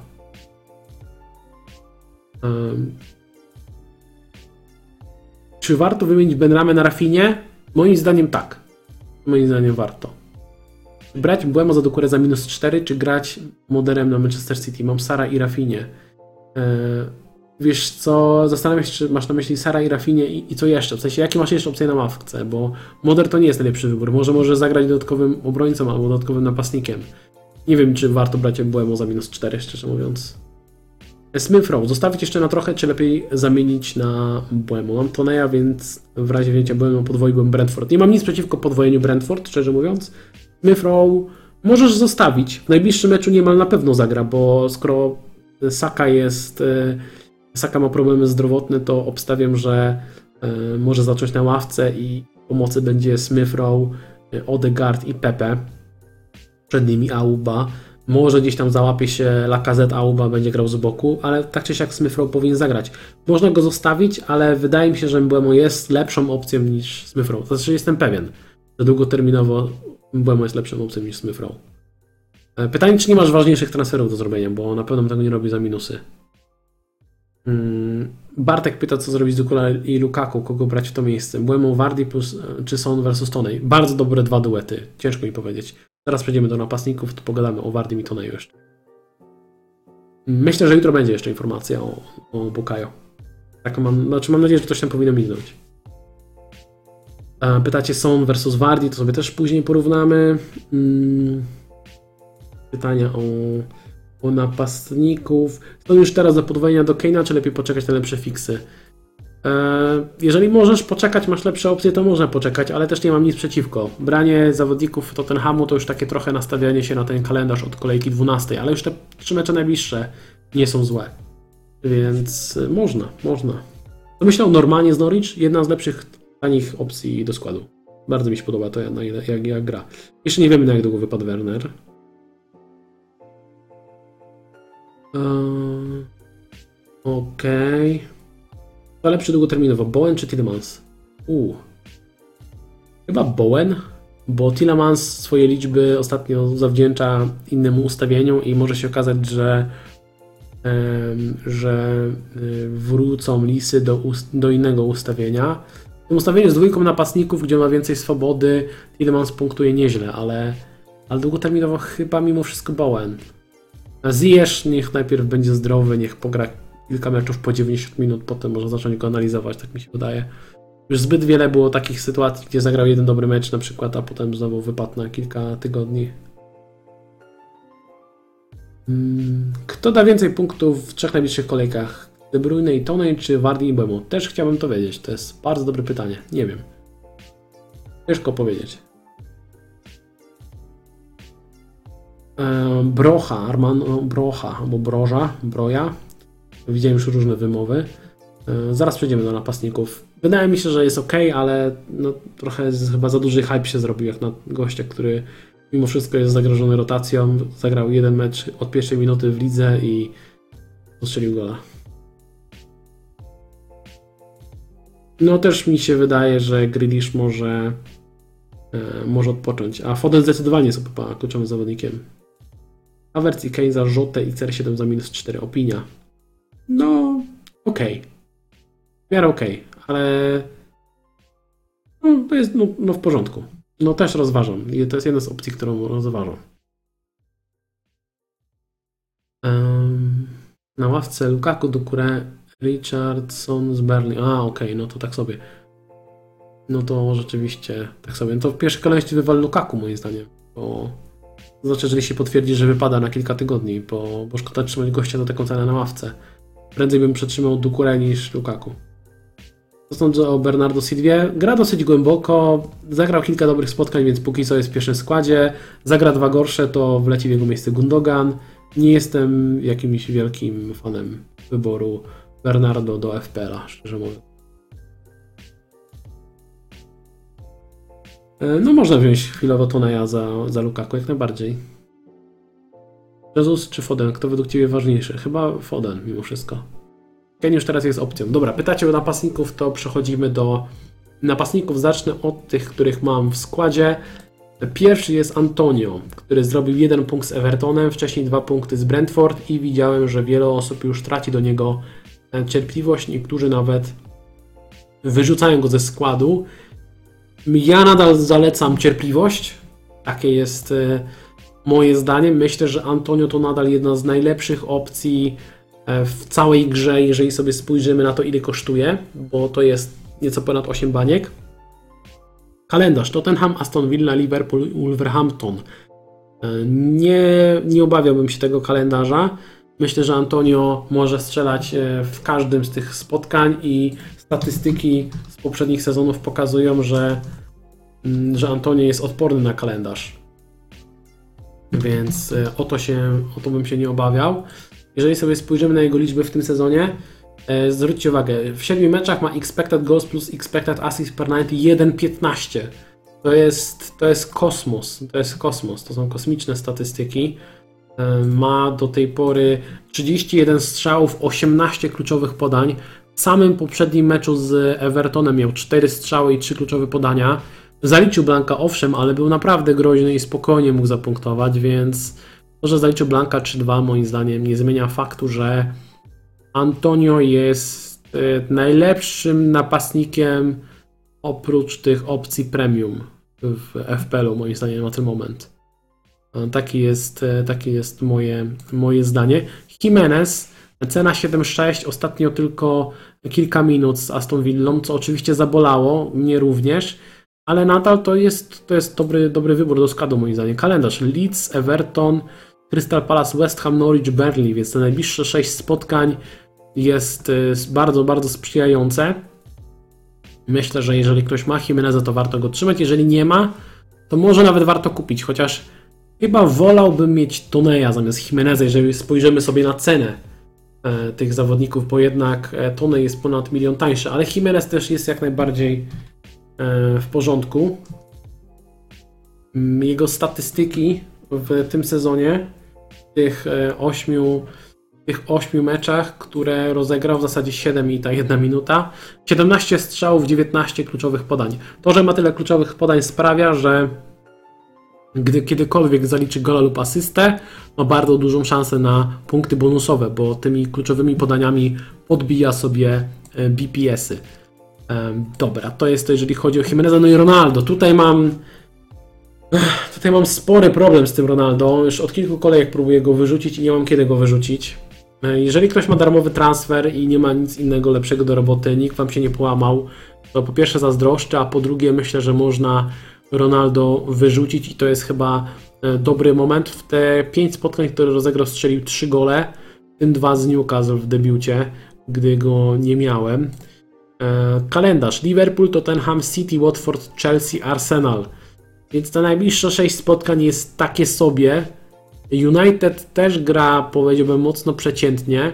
Wrócił do gry Rashford i biorąc pod uwagę, w jakim, jak gra United jak gra zwykle United w tych meczach trudniejszych, czyli raczej z kontry, raczej gdzieś tam przede wszystkim na zero z tyłu stara się e, Solskjaer zagrać. Wydaje mi się, że Rashford może stwarzać większe zagrożenie nawet niż Cristiano Ronaldo, bo Rashford jest lepszy na grę z kontry, tak mi się wydaje. Więc nie zdziwiłbym się, gdyby e, Rashford e, zabrał też część punktów Ronaldo. Do tego są, jest Bruno Fernandes, który prawdopodobnie wykonuje rzuty karne. No ten Ronaldo nie wygląda zbyt dobrze, szczerze mówiąc. E, Nie wiem, czy gdyby kosztował 8 milionów, to może bym go jeszcze trzymał, ale przy 12, 12 milionach ponad to już nie jest aż taka dobra, aż taka dobra opcja. W tych 5 meczach 21 strzałów, 4 kluczowe podania, niby ok, ale zwróćcie uwagę, że nabił sobie te statystyki w meczach z Newcastle i West Hamem, a ostatnie 3 mecze Ronaldo to jest 8 strzałów, 3 kluczowe podanie, e, łączny expected goals 0,47. E, No to Antonio ma, nie wiem, trzy razy lepsze liczby. W jednym meczu robi lepsze liczby niż Cristiano Ronaldo w trzech spotkaniach. I to jest trochę problem zawodników w tej cenie, zwłaszcza jeżeli nie damy mu opaski. Miałem go wymieniać za minusy na Lukaku, e, albo po prostu za darmowy transfer i niestety nic z tego. Nie wiem, czy warto brać za minusy kogoś za Ronaldo, bo też zaraz przejdziemy do szans na, na gola w najbliższej kolejce. To nie jest tak, że Ronaldo nie ma szans punktować. Zobaczcie, że bookmacherzy wyceniają szansę Ronaldo na gola na 40%, tyle samo co Salah. E, Więcej niż Wardy. Wardy ma 36%, Ronaldo 40%, więc mm, pytanie, czy jest sens wyrzucać go za minusy, bo było dużo takich pytań. Nie jestem przekonany, ale przejdziemy sobie do watchlisty i wspomnę o tych napastnikach, których mam na oku. E, Pierwszy, bo najdroższy z nich to Harry Kane, który zrobił dwucyfrówkę w meczu z Newcastle. E, Gol i asysta. Ale były to pierwsze punkty Kane'a w tym sezonie. Z jednej strony może to początek dobrego. Posiadanie niecałe 6% jest na pewno świetną różnicą. Kalendarz West Ham United Everton, czyli całkiem ok, mimo tych czerwonych kolorów w FPL-u. Później Leeds, Burnley, Brentford, Norwich, więc później jest rewelacja. Jeżeli ktoś sobie spojrzy na ten kalendarz tak mniej więcej do, do połowy grudnia, to Kane jest naprawdę ciekawym wyborem do e, składu i gdy zacznie strzelać regularnie, punktować regularnie, to nawet od tej kolejki 12 jest opcją na e, opaskę. Jeżeli sobie spojrzymy na statystyki Harego w tym sezonie, zagrał w 7 meczach łącznie i w tych 7 meczach, e, z czego pierwszy mecz to było wejście z ławki, 17 strzałów i 6 kluczowych podań. Słabo jak na Keina. Z drugiej strony, patrząc na ostatnie 3 mecze, e, na te ostatnie, ostatnie spotkania, czyli w mecze z, tutaj był mecz z Tottenhamem, e, przepraszam, co mówię, z Arsenalem, z Aston Villą i z Newcastle.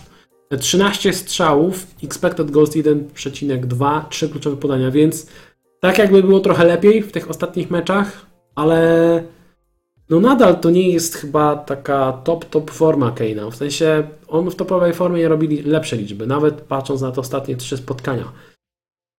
Więc czy nagle po jednym golu i asyście z Newcastle, jedną z najgorszych defensyw w całej lidze, warto brać Harry'ego Kane'a za minusowe punkty? No nie wiem. No nie wiem. Nie mam w 100% przekonania do, do tego. Druga opcja premium. E, Jamie Vardy, który strzelił ostatnio w meczu z United i generalnie w ostatnich czterech meczach strzelił 5 bramek, punktuje co kolejkę. E, jeżeli ktoś się zdecydował na Wardiego od piątej kolejki, to, to po prostu no, rewelacyjną różnicę miał i świetnie trafił. Teraz Wardy jeszcze szedł, będzie szedł regularnie sceną, bo ludzie sprzedają i Ronaldo, i Lukaku. Niemal wszyscy przesiadają się na Wardiego, bo jest tańszy, więc łatwo go kliknąć. E, zdobył dużo punktów, strzela regularnie, więc no, taki automatyczny ruch trochę, ten Jamie Vardy. Kalendarz: Brentford, Arsenal, Leeds, Chelsea, Watford, Southampton. Generalnie kalendarz jest ok. E, nie ma co tutaj się czepiać tego kalendarza. Nawet powiedziałbym, że więcej niż ok. Mm, takie mecze jak Arsenal, Leeds, Chelsea, czyli te teoretycznie trochę trudniejsze, też powinny leżeć Wardiemu, bo to będą mecze, w których będzie w stanie zagrać też e, z kontry, co, co Wardi robi e, doskonale. Więc jest to bardzo dobry wybór tak naprawdę do połowy grudnia można tego Wardiego trzymać. Muszę wspomnieć nieco o o jego statystykach, bo na temat statystyk Wardiego są różne mity, na które chciałbym zwrócić uwagę. Pierwszy mit jest taki, że e, no, Wardi to jest e, taki super finisher, że nie ma co patrzeć na jego expected goals. To nie do końca prawda. Wardi jest e, bardzo dobrym finisherem. Jego conversion rate, w sensie strzałów na gole, konwersja, jest bardzo wysokie. Natomiast to wynika też z tego, że Wardi z reguły gdy dochodzi do sytuacji, to często są to kontrataki, idzie sam na sam i wtedy siłą rzeczy łatwiej jest zamienić taką sytuację na gola. Natomiast jeżeli chodzi o czysto expected goals, to już nie jest tak, że Wardi bardzo wysoko overperformuje. Zobaczcie, że na 8 sezonów, czyli 253 mecze, Wardi ma expected goals 1,17, a goli 125, czyli jest tutaj niewielka, naprawdę niewielka e, różnica. Mniej więcej nie, mniej więcej ten, e, ten współczynnik expected goals oddaje, jaki jest potencjał Wardiego. On z reguły oddaje mało strzałów i stąd ludzie często mówią, że no w przypadku Wardiego nie warto na to spoglądać, bo zobaczcie, że Wardi w 8 sezonów ma średnią 2,41 strzałów, czyli niecałe 3 strzały na mecz. To jest mało, właśnie to wynika z jego stylu gry. Gdy sobie porównamy go z Kane'em, to Kane w ostatnich 8 sezonach ma średnio 4 strzały na mecz. Dlatego patrząc czysto na strzały, wydaje się, że no nie ma sensu spoglądać na statystyki Wardiego, bo on oddaje mniej strzałów i tak strzela. No oddaje mniej strzałów, on zawsze oddaje mniej strzałów, bo gra inaczej.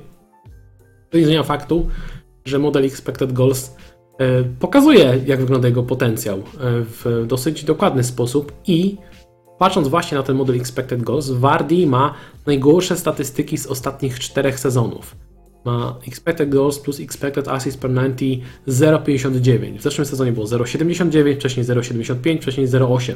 Więc oscylował w granicy 0,75-0,8, teraz jest 0,59, więc jest tutaj e, dość duży spadek, bym powiedział, co jakby nie przeszkadza mu w tym, żeby jednak e, regularnie, regularnie strzelać. Pytanie, czy jest w stanie to mm, utrzymać. Kalendarz jest w porządku, więc, więc jak najbardziej jest w stanie. Zresztą patrząc na, na statystyki, one są naprawdę, naprawdę bardzo dobre. W 8 meczach 23 strzały, czyli prawie 4 strzały, e, przepraszam, prawie 3 strzały na mecz. To jest dużo jak na Wardiego. Do tego 9 kluczowych podań. Mm, expected goals 4,07, expected assist 0,63, więc tak czysto nawet patrząc ze statystyk, to są dobre statystyki. To, to jest naprawdę bardzo dobry wybór. Kalendarz też jest, też jest ok. Tylko nie łapcie się na tym, że ktoś wam mówi, no nieważne jakie Wardy ma expected goals, to i tak przecież będzie strzelał regularnie. Nie do końca, nie do końca e, tak jest. Wardy oddaje mało strzałów? Prawda. Wardy overperformuje expected goals? Nieprawda. Dobra. E, wydaje mi się w każdym razie, że Wardy jest jedną z lepszych opcji. Mam, mam nieodparte wrażenie, że Wardy jest lepszą opcją od Kane'a e, do, do ataku. Tak mi, się, tak mi się wydaje, ale Kane jest oczywiście większą, większą różnicą. E, dobra, idziemy dalej. Jeżeli mówimy o różnicach, wrzuciłem na watchlistę Mayanga, bo też ktoś tam o niego pytał. No, strzelił ostatnio gola z Crystal Palace, całkiem fajnie, e, ale mimo wszystko ja bym chyba w tego Aubę się nie pchał. E, Najbliższe trzy mecze Aston Villa, Leicester, Watford, później Liverpool, Newcastle, więc no nawet patrząc na te pięć spotkań, kalendarz jest w porządku. Można go sobie na przykład rzucić na trzy mecze i później podmienić go na Kane'a czy coś. Nie jest to jakiś najgłupszy pomysł, ale statystyki e, AUB nie są jakieś wybitne. Tak jak e, Wardy zaliczył zjazd, tak samo i AUBA zaliczył zjazd w tym sezonie pod tym względem. E, Expected goals plus expected assist per 90 ma 0,41. Sezon wcześniej 0,50, wcześniej 0,60. E, W pierwszym sezonie pełnym rozegranym miał 0,94, gdy przychodził Borussia Dortmund 0,89. Więc to nie są najlepsze statystyki, jeżeli chodzi o jeżeli chodzi o AUB. Mogło być e, i bywało we wcześniejszych latach znacznie, znacznie lepiej. 15 strzałów w 7 meczach, 6 kluczowych podań. Łącznie expected goals 1,84, więc te 3 gole z tego, które strzelił, to i tak sporo. To nie jest wybitna opcja do składu, moim zdaniem. E, Wydaje mi się, że nawet Ivan Tony ma większy potencjał w ofensywie od Auby. Tak mi się wydaje. Idziemy dalej wśród różnic. E, Gabriel Jesus, który nie zagrał w meczu z Berlin, bo odpoczywał po meczu reprezentacji, wydaje się, że jest podstawowym prawym skrzydłowym. W FPL-u jest napastnikiem, co oczywiście jest minusem, ale mimo wszystko w tym sezonie ma już e, dwa gole, cztery asysty. Teraz mecze z Brighton i Crystal Palace, później United, Everton, West Ham, Aston Villa. Jest to całkiem ok kalendarz, więc Gabriel Jesus za 8-6 jest jakąś tam w miarę opcją. Jest na pewno różnicą. Pytanie, czy warto, warto się w niego pchać. Problem z Jezusem jest prawie praktycznie taki sam jak z każdym innym zawodnikiem Manchester City, czyli wystarczy kilka gorszych spotkań i e, nie wiem, dwa gorsze mecze i może nagle wylądować na ławce, bo tam już czeka sobie e, Mares, tam już e, czeka Sterling, żeby pograć i tak dalej, i tak dalej. W tych siedmiu meczach, które rozegrał do tej pory, 12 strzałów, 11 kluczowych podań, expected goals 1,98, expected assist 1,93. Dobre statystyki. Czy warto ryzykować z Jezusem? No nie wiem, no nie wiem. Jest to ok opcja, ale nie jakaś, nie jakaś wybitna moim zdaniem. E, Myślę, że zawodnicy tańsi są w stanie robić podobne liczby, albo nawet może lepsze e, i można przy okazji mieć trochę więcej, e, więcej kasy w banku. Dorzuciłem na watchlistę Caluma Wilsona, który wrócił po kontuzji i od razu strzelił gola z Tottenhamem. Zagrał do, tym, do tej pory w tym sezonie tylko w czterech meczach, ale strzelił trzy bramki. To jest klasyczny przykład ekstremalnie skutecznego napastnika. E, Kalendarz: Crystal Palace, Chelsea, Brighton, Brentford, później Arsenal, Norwich, Burnley, Leicester. Bardzo w porządku kalendarz. E, Te dwa mecze, te, potem Chelsea, Brighton nie są najprostsze, umówmy się. Crystal Palace też nie gra najgorzej. Jest, no nie jest jakiś powiedzmy, dobra, może to nie jest jakiś bardzo dobry kalendarz, ale jest to ok kalendarz. Jest to ok kalendarz i um, z Wilsonem jest jeszcze taki, e, taki przypadek, że u niego też kalendarz nie ma aż tak dużego znaczenia, bo on większość goli strzela po kontratakach e, i też podobnie jak Wardy oddaje bardzo mało strzałów. Zobaczcie, że w ostatnich 7 sezonach jego średnia to e, dwa strzały na 90 minut. Tak to zwykle u niego wygląda. Czyli wystarczą dwa kontrataki w meczu i pewnie jednego z nich e, wykorzysta. 11 strzałów, 3 kluczowe podania e, w tym, w tym sezonie. 11 strzałów, ale wysokie expected goals. 2,38 z tego padły 3 bramki. I tak jak wspominałem już wcześniej, obecność Calluma Wilsona trochę zabija Sam Maximena jako opcję moim zdaniem, bo gdy nie było Wilsona, to praktycznie cały ciężar zdobywania bramek spoczywał na Sam Maximem, a teraz, gdy wrócił Wilson, już tak mm, nie będzie, więc myślę, że nie będzie już aż tak groźny. W poprzednim meczu już wylądował bardziej z prawej strony, dwa strzały, jedno kluczowe podanie. Jest ok, jakbym miał w składzie Sam Maximem, to oczywiście bym go trzymał, ale już bym go raczej nie kupił. E, Ciekawa różnica to Kalechi Jenacho, który wreszcie zaczyna grać regularnie. Zagrał od pierwszej minuty z United, asysta, wcześniej zagrał od pierwszej minuty z Crystal Palace, gol. I wygląda na to, że Rodgers chyba wreszcie przejdzie na to ustawienie z dwoma napastnikami. Tak samo zagrał teraz e, w meczu Ligi Europy. Miejmy nadzieję, że to zwycięstwo z United skłoni go do tego, żeby na stałe przejść na to ustawienie. Moim zdaniem jest po prostu lepsze dla drużyny Leicester i jest też dużo lepsze dla Ienacho. Kalendarz. e, Brentford, Arsenal, Leeds, Chelsea. Całkiem w porządku. Jaki jest minus Ienacho? E, nawet jeżeli by nie grał od pierwszej minuty, to prawdopodobnie około 60-70 minuty będzie zaliczał zmianę, bo jeszcze jest Wardi, który jest praktycznie nie do ruszenia i jeszcze jest Daka, który pokazuje się z bardzo dobrej strony, ostatnio 4 gole w Lidze Europy i na pewno dostanie swoją szansę na grę, więc Nachos jest pod tym względem ryzykownym wyborem, bo niekiedy może być tak, że wejdzie z ławki na 30 minut, innym razem zagra 70 od pierwszej minuty i później dostanie zmianę, więc te minuty są problemem trochę. Ale cena 7 milionów jest, jest ok. Pytanie czy, pytanie, czy warto czy warto ryzykować, skoro można mieć w tej cenie napastników z podobnych, podobnym potencjałem, ale grających e, więcej minut. Tych 8 meczach, które rozegrał do tej pory, uzbierał łącznie tylko 244 minuty, więc trzeba to brać e, pod uwagę. 9 strzałów, 6 kluczowych podań.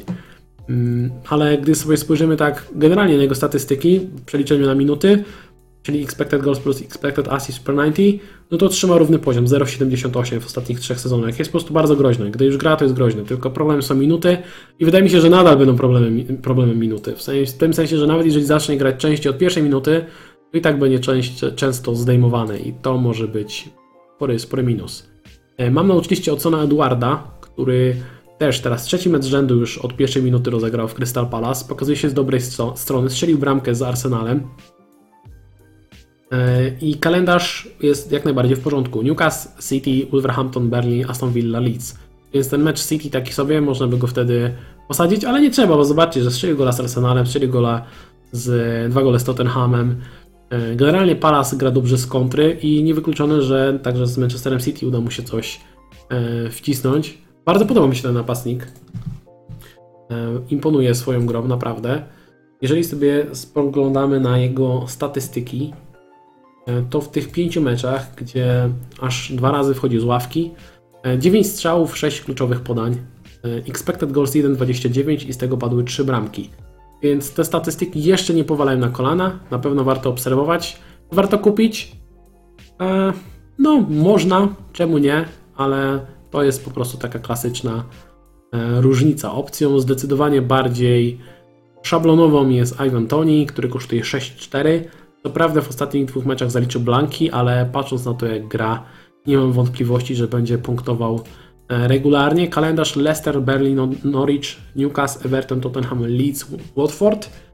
Więc do połowy grudnia można nim grać kolejka w kolejkę, ma rzuty karne, gra w Brentford, które gra, stwarza po prostu zagrożenie z każdym rywalem. Nawet jeżeli, jeżeli ktoś potrafi Chelsea docisnąć tak, że Chelsea nie może wyjść własnego pola karnego przez kilkanaście minut, a tak to wyglądało e, w ostatnim meczu Brentford z Chelsea, to naprawdę świadczy bardzo, bardzo, bardzo dobrze o drużynie.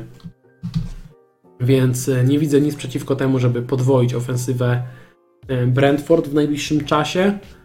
W, te, w tych ośmiu kolejkach, które zostały rozegrane do tej pory, Toni zaliczył 18 strzałów i 11 kluczowych podań, więc zwracam uwagę też na te kluczowe podania, bo E, ma expected goals 2.0, expected assist 3.12 i to jest podobny przypadek jak z Jimenezem.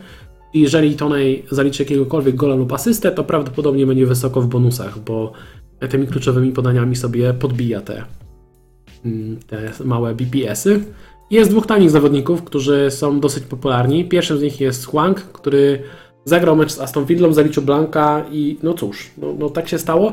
Nie, nie, nie, jakoś bym się mocno tym nie przejmował, bo w tych poprzednich meczach dobrze wyglądała współpraca Wanga z Jimenezem, ale skoro Jimenez nie zagrał, no to siłą rzeczy pewnie z Traore nie grało mu się tak dobrze, bo to sporo zmienia. Jednak gra z Traore, gra z Jimenezem wygląda zupełnie inaczej, więc nie przejmowałbym się aż tak bardzo tym. Gdybym miał Wanga, to bym go trzymał. Teraz na kal w kalendarzu Leeds, Everton, Crystal Palace, później West Ham, Norwich, Burnley, więc spokojnie można go jeszcze w składzie mieć. Rzut oka na statystyki. Do tej pory 5 e, spotkań, 336 e, e, minut i w tym czasie 6 strzałów, jedno kluczowe podanie. No, nie powalają te statystyki na kolana, ale no, nie ma co wymagać zbyt wiele od gościa w tej cenie. Gdybym mógł, gdybym był na takiej, takiej sytuacji, gdzie mógłbym wybierać, to wolałbym mieć Toneja oczywiście, ale jest droższy. No i ostatni zawodnik na liście to Brocha, Broża, jak zwał, tak zwał. Armando z Southampton, który zagrał od pierwszej minuty w meczu z Leeds, strzelił gola, kosztuje 5 milionów i widziałem, że jest spory hype. Trochę mnie to dziwi, bo wydaje mi się, że mimo wszystko on nie jest pewnej gry od deski do deski. Jeżeli wróci Adams, to nadal może rotować, nadal może rotować, bo jest też jeszcze Armstrong, który moim zdaniem nie stracił zupełnie składu. Mogło być tak, że na przykład Armando zagrał z Leeds z tego względu, że jest zawodnikiem bardziej wybieganym, bardziej mobilnym i y, było, może, może Hasenhut uznał, że tworzy większe zagrożenie w meczu z Leeds, czyli taką drużyną, która kryje jeden na jeden i tacy zawodnicy, którzy są bardzo wybiegani, sprawiają im problem. Więc to mogła być decyzja czysto taktyczna, ale strzelił gola, więc kto wie, pewnie w najbliższym meczu zagra. To nie zmienia faktu, że to nie jest pewniak do gry y, po 90 minut w każdym spotkaniu, więc to jest trochę problem.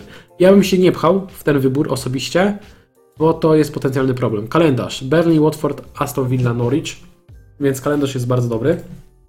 Ale mówię, nie zdziwię się, jeżeli jeden słabszy mecz i on wyląduje na, na ławce.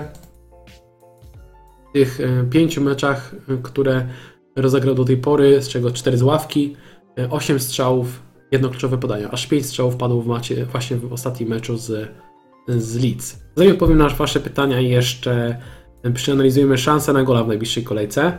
Zdaniem Bookmachera Betfan największe szanse w tej kolejce ma Kane 45%, Tony 44%, zobaczcie, bardzo wysoko. Uba 44, Rondon 43, o ile w ogóle zagra, bo wraca Richarlison. Havertz 41, Edward 40, Salah 40, Ronaldo 40. E, Więc tych właśnie opcji budżetowych Tony i Edward są tutaj bardzo, bardzo wysoko. E, Chciałem jeszcze wspomnieć o tym, e, że pytaliście, e, zadałem Wam pytanie w zasadzie jak, kto jest Waszym zdaniem najlepszą opcją na kapitana w najbliższej kolejce. Prawie 60% głosów zgarnął Mo Salah, 20% głosów ma Havertz.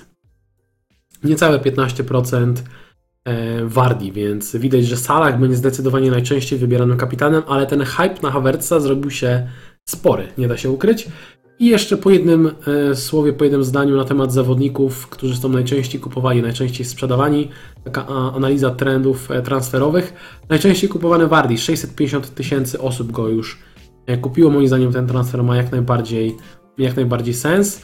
Drugie miejsce ma Thousand. Wydaje mi się, że to jest trochę za późno na inwestycję w Thousanda. W sensie, no zostały tylko 2-3 dobre mecze, więc nie wiem, czy bym się pchał w pomocnika w tej cenie na tak krótko. Chilwell, e, ponad e, 228 tysięcy transferów. Jest to dla mnie zrozumiałe, aczkolwiek takie podmianki obrońców Chelsea, jeżeli ktoś podmienia obrońcę Chelsea, mogą się źle, mogą się źle skończyć. E, Ale Chilwell wydaje mi się, że wywalczył miejsce w pierwszym składzie. Czwarty jest Salah, tutaj aż dziw bierze, że jeszcze ktoś go nie ma. A Spilicueta też jak najbardziej zrozumiały transfer. 170 tysięcy osób już go kupiło ponad. Myślę, że to jest jeden z najpewniejszych wyborów do defensywy Chelsea. Najczęściej sprzedawani Lukaku, kontuzja, rozumiem. Ronaldo, kiepska forma, kiepski kalendarz, rozumiem. Alonso, pewnie stracił skład. Też rozumiem, aczkolwiek nie będę w jakimś wielkim szoku, jeżeli akurat w meczu z Norwich wyjdzie w pierwszym składzie nagle. Żota, też rozumiem, też bym chciał się go pozbyć, nie mam kiedy. E, No i Pogba też wydaje się, że no, możliwe, że nawet stracił skład, chociaż wydaje mi się, że jeżeli okaże się, że Fred jest nadal, że Fred jest jednak kontuzjowany, jest szansa, że Pogba zagra w pierwszym składzie w duecie z McTominayem, ale to może się źle skończyć. W każdym razie rozumiem, że ludzie sprzedają e, Pogbę. To tyle, jeżeli chodzi o te e, stałe elementy em, nagrania i teraz przechodzę do Waszych e, pytań. Najpierw zacznę od tych, które pojawiły się już wcześniej, żeby, żeby je na, nadrobić. E, Marek pyta, czy Kane jest opcją już moim zdaniem. No tak jak wspominałem, wydaje mi się, że jest ok, ale nadal, nadal chyba trochę bardziej skłaniam się ku Wardiemu. Antonio Rest e, w Lidze Europy. Czy to już potwierdzone? Jeszcze nie sprawdzałem składów. Jeżeli tak, to byłoby super, gdyby sobie Antonio w Lidze Europy e, odpoczął. Tak, jest potwierdzone, więc super. Zresztą Benrama też odpoczął. Bowen gra na środku ataku. Co myślisz o Lukaku i Benrama na Wardiego i Rafinie? Brzmi całkiem sensownie. Brzmi całkiem sensownie. Myślisz, że CR7 się teraz przełamie z Liverpoolem? Ja mam taką nadzieję. No, też mam taką nadzieję, bo go chyba nie wyrzucę jednak, ale nie wierzę w to za bardzo. Ronaldo dopiero od 15 kolejki. No, o ile w ogóle. Jakie są op- opinie na temat Saki? Wiesz co, nie wiadomo, czy w ogóle dzisiaj trenował, więc poczekaj z decyzją do, do jutra. Mam CR7 i Lukaku, jeden transfer, którego wywalić i za kogo? No, Lukaku, bo jest kontuzjowany. Cristiano Ronaldo ma nogi dwie nadal sprawne, więc ma większą szansę na gola. A za kogo? Kane, Vardy albo ktoś e, tańszy, Antonio, Jimenez, Tonej. To są moim zdaniem najlepsze opcje w ataku. E, Kto na kapitana? Na West Ham? Aha, Kane na kapitana na West Ham. Czy warto, czy mimo wszystko bezpieczniej Mo, Mo Salah? Wydaje mi się, że Salah jest w takiej formie, że no nie wiem, czy jest sens zdejmować mu opaskę, naprawdę. Kane to, że strzelił gola i zaliczył asystę z Newcastle nie zmienia faktu, że moim zdaniem jest nadal gorszą opcją na kapitana niż Salah. No, jeżeli chodzi o motywację Kane'a, to, no, to też jakieś mam drobne wątpliwości, a z drugiej strony no, jest to bardzo ambitny zawodnik, więc nie wierzę, że przejdzie obok całego sezonu tak pojętnie. Wilson statystycznie wygląda świetnie ma dobry kalendarz. Newcastle defensywnie wygląda tragicznie, ale w ofensywie bardzo dobrze. Tak, zgadzam się, zgadzam się. Jakie opcje do ataku? Armstrong i Charlison, Watkins, kogo ewentualnie brałbyś pod uwagę? Nie wiem, czy to nie są trochę opcje takie na siłę, w sensie szukanie różnic na siłę. Moim zdaniem najlepsze opcje to Vardy, Antonio, Jimenez, Toney. Kane jest w porządku. E, Z tych opcji budżetowych bardziej, w sensie, no, no bardziej, no, najbardziej podoba mi się Toney, nie, nie będę tego ukrywał. Myślę, że szukanie kogoś poza tą piątką jest trochę szukaniem różnicy na siłę, bo każdy z tej piątki jest dobry, naprawdę. Wilson jest w porządku też, o, może dodam Wilsona. Tylko, że pytanie u niego będzie ze zdrowiem. E, Wymieniać za e, minus 4 Armstronga na Toneja. Zależy kogo masz na ławce do gry ewentualnie, bo jeżeli masz kogoś sensownego, nie wiem, na przykład jeżeli wymienisz Armstronga na Toneja za minus 4, ale posadzisz Livramento na ławce, no to się trochę średnio kalkuluje. Jeżeli nie masz ławki i boisz się, że Armstrong nie zagra, no to wtedy ma to sens. Wydaje mi się, że Tonej tego hita kiedyś tam spłaci, ale, ale możliwe, że możesz się wstrzymać jeden tydzień z tym transferem. Co sądzisz o. Co myślisz o De Bruyne? Powrót króla? No, wydaje mi się, że jest na to szansa, aczkolwiek jeszcze nie jest w takiej topowej, topowej formie. Rozważam go do składu. Mogę na przykład wy, wyrzucić sobie do kurę. Mogę wrzucić Ronaldo. W to miejsce wcisnąć sobie De Bruyne.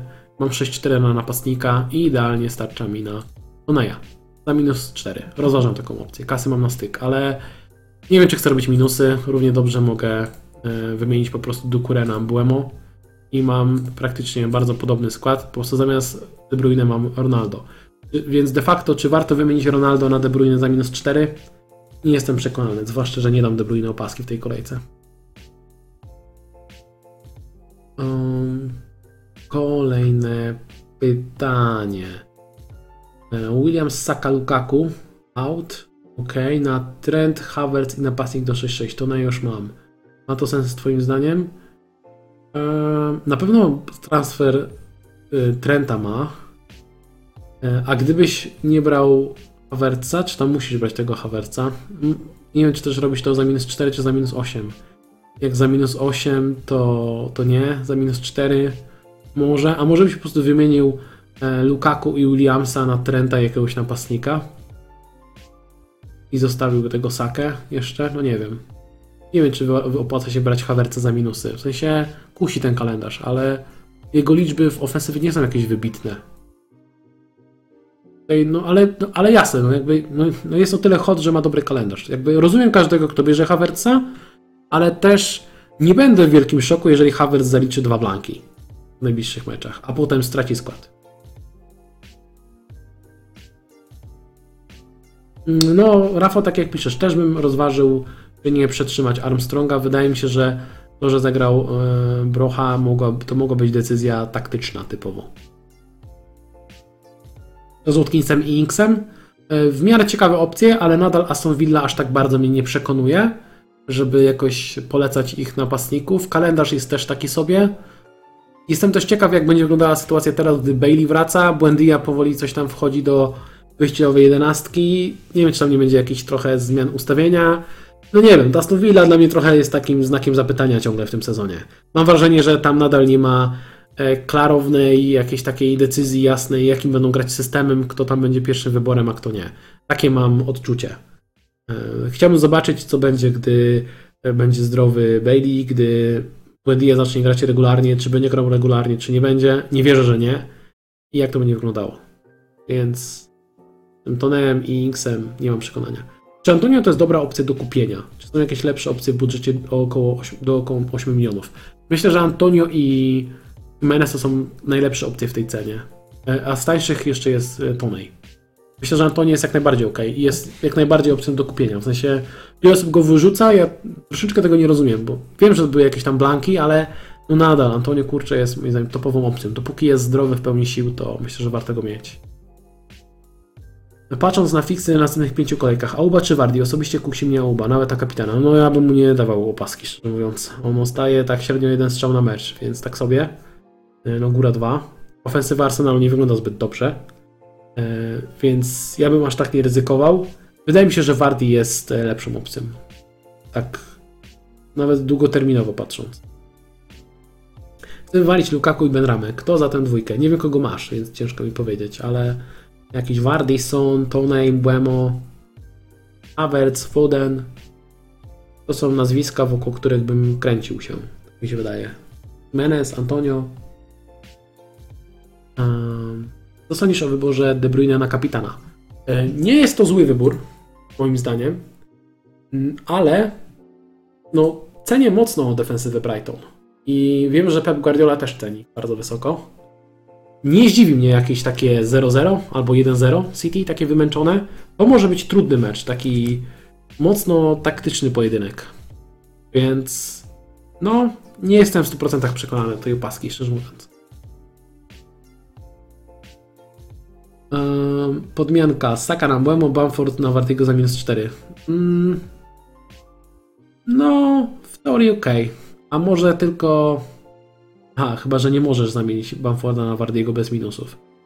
No to ok, w miarę ok. Albo możesz na przykład... Może możesz na przykład brać tylko Buemo za Sakę i wystawić kogoś w miejsce Bamforda z ławki. Wiecie, te minusy to... No ja osobiście staram się unikać. E, Sprzedawać Lukaku za minus 4 za Wardiego, czy zostawić Belga? Eee, sprzedawałbym, chyba. chyba no, sprzedawałbym. Nie warto chyba trzymać tak drogiego napastnika. Nawet warto za minusy chyba sprzedać. E, Żota plus CR7 na Wernera i Keina. Ok. Czy Dukure plus CR7 na, na Kaja i Toneja. Czyli tak naprawdę w obu przypadkach wyleci CR7. W obu przypadkach wskakuje Kai Havertz. Mm, nie wiem. Chyba opcja z Dukurem mimo wszystko, bo Dukure jest kontuzjowany. Więc chyba Havertz i Tonej. Podwojenia Huang plus Raul. Można, ale nie wiem, czy ofensywa Wolverhampton aż tak mnie przekonuje, żeby ją podwajać. Czy zamiana Benramy na Rafinie ma rację bytu i co zrobić z Lukaku? Będzie jeden transfer na następną kolejkę. Budżet y, 1-2. Wiesz co, no w pierwszej kolejności bym wyrzucił Lukaku, który jest kontuzjowany. Prawdopodobnie wypadnie na 2-3 tygodnie minimum. Niektóre źródła podają 4-6 tygodni, więc pewnie opuści z 3 mecze. Tak. Myślę, że wróci dopiero po przerwie na reprezentację, więc w pierwszej kolejności bym wymienił Lukaku. A wymiana Benramy na Rafinie ma sens, ale nie za minusy. Więc najpierw Lukaku wymień, a potem będziesz się martwił Benramą. Eee, Na ile wypada Werner? Wiadomo coś? Nie widziałem żadnych informacji, szczerze mówiąc, ale jutro będzie kolejna konferencja prasowa Tuchela, może tam pojawią się jakieś informacje. E, Mam... Aha, okej. Okej, rozumiem Marek. Oko. Za minus 4 to może, ale... No można. Ale minusy to zawsze jest troszkę ryzyko, nie? Napastnik do 8-5, zakładając, że mam Jimeneza i Antonio i Mbuemo w pomocy. E, mimo wszystko brałbym Toneja i bym podwajał. Havertz grał jako typowy pomocnik, nawet nie ofensywny, a teraz będzie grał na dziewiątce. Duża różnica zdaniem. No nieprawda. W sensie Havertz nigdy nie grał w Chelsea jako klasyczny środkowy pomocnik. E, większość meczów, które zagrał, to grał albo na ofensywnym pomocniku, albo ewentualnie takiej fałszywej dziewiątce i to moim zdaniem aż tak dużo nie zmienia, szczerze mówiąc. E, Czy Brocha zachowa skład? Ciężko powiedzieć. Moim zdaniem będzie rotował. Duży hype na Havertza, a ja się zastanawiam, czy zamiast niego dziś miejsce do góry nie wskoczy Ziyech lub Loftus-Cheek. Zadanie na poziomie bardzo niskim, więc mogą zrobić w tej kolejce różnicę. Pytanie, czy warto? Jakby, wiesz, największą różnicę robią punkty. Zwłaszcza regularne punkty. A Ziyech i Loftus-Cheek to nie brzmią jak regularne punkty, szczerze mówiąc. Hmm. Myślisz, żeby Dafiego postawić na ławce, czy pierwszej? Ja bym Dafiego dał na ławkę raczej. No, mecz z City to, to nie trudny mecz. Czy Cristiano Ronaldo i Lukaku spadną sceną? Pewnie tak. Nie wiem, czy dzisiaj, czy, czy kiedyś, ale pewnie jakoś na dniach sprawdzam. Tą drogą to sądzisz o Pukim, patrząc na kalendarz. 5-9 fix spoko. Pewny plac karny. Oczywiście nie oczekuję w tej cenie punktów co kolejkę. Dołóż te pół miliona bierz Toneja. No tak jest moje zdanie. Jeżeli masz tylko 5-9, no to no upartego, ale szkoda mi było nawet transferu na niego. Kupuję nowego FMA. E, nie wiem, chyba nie. Dużo czasu mm, poświęcam na FMA, gdy go mam, więc chyba będę chyba, chyba będę unikał. Gdybym kupił, to pewnie Crystal Palace bym pierwszą karierę odpalił. Kogo byś wybrał z trójki? Eduard Pukichłank jako dwójka do rotacji z Tonejem, ewentualnie trzeci slot ataku. No Toneja to nie musisz w ogóle rotować. E, z tej trójki chyba Odson Eduard mi się najbardziej podoba. E, Wardy plus Buemo czy Tonej plus Son? Uuu, to jest trudny dylemat. O, i to jest fajny dylemat do przeanalizowania w sumie, bo wiele osób ma podobny dylemat. W sensie, czy brać Sona czy Wardiego, a w sumie Buemo i Tonej to jest, e, no, mają podobny potencjał. Jedna i druga para jest bardzo dobra. W przypadku Wardi, pary Wardi plus Buemo masz napastnika premium z karnymi plus Buemo jako uzupełnienie składu. E, w drugiej opcji masz Toneja, czyli zawodnika, napastnika z karnymi plus Sona bezkarnych. Więc w teorii e, masz obu przypadkach jednego zawodnika premium, czyli Wardy lub Son, i jednego zawodnika, zawodnika z karnymi, czyli Wardy plus Tonej. Więc wychodzi prawie na jedno. I pytanie, czy bardziej wierzysz w Wardiego, czy bardziej wierzysz w Sona. Wydaje mi się, że długoterminowo chyba lepszą opcją będzie Son, bo jestem w stanie sobie wyobrazić na przykład, żeby dać mu opaskę w którejś z tych spotkań od 12 do 15 kolejki, a mecze takie jak West Ham United Everton, nawet z kontry Son może zrobić e, punkty.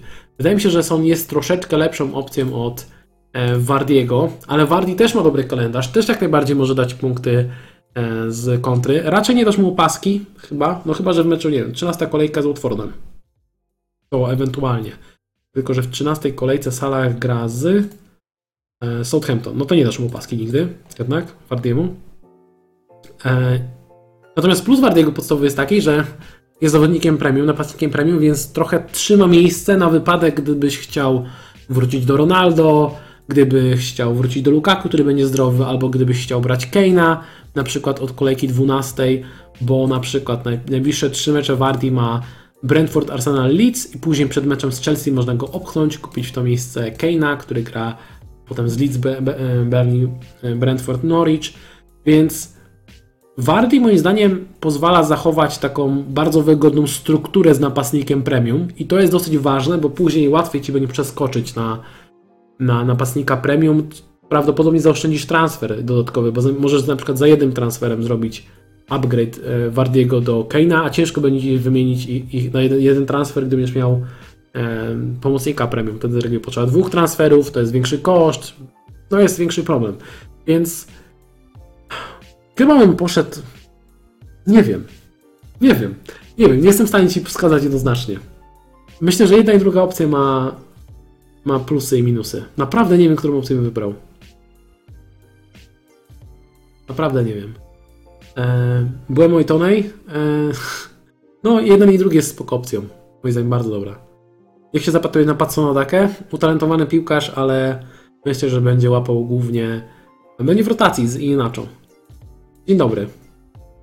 Dajcie znać, czy macie jeszcze jakieś pytania. Jeżeli podobał Wam się stream, kliknijcie łapkę w górę, e, dajcie subskrypcję i odpalcie dzwoneczek, jeżeli nie chcecie przegapić następnych streamów. Z reguły streamy są w czwartki przed kolejką, ale za chwilę wchodzimy w bardziej napięty kalendarz, więc te streamy będą niekiedy o bardzo nieregularnych porach, więc warto obserwować e, kanał. Jeżeli macie jeszcze jakieś pytania, to, dajcie znać i za chwilę będę, za chwilę będę uciekał. E, Jeżeli chodzi o, o to, czy wolę Wardiego czy, czy Sona, to mówię, tutaj mam, mam spory, spory dylemat. Wiem, że było sporo takich pytań, chciałbym udzielić jednoznacznej odpowiedzi, ale naprawdę moim zdaniem jest ciężko stwierdzić, który z nich jest zdecydowanie lepszą opcją. Jeden napastnik za Lukaku, bez względu na cenę. E, No, wydaje mi się, że Fardi jest chyba najlepszym napastnikiem premium na ten moment. To jest najpewniejszy w defensywie Chelsea poza Mendym. Wydaje mi się, że Aspilicueta. Wydaje mi się, że Aspilicueta jest najpewniejszy. To jest jego główny atut. Co sądzisz o Richarlisonie, bo mnie to chyba ominęło. Richarlison w sensie, niech wyjdzie na boisko, niech zagra od pierwszej minuty, niech pobiega, zobaczymy w jakiej jest formie i wtedy będzie opcją do obserwacji. Nie kupiłbym go w ciemno, gdy jeszcze nie wybiegł na boisko, jest po kontuzji. E, Dzięki, dzięki Maciej.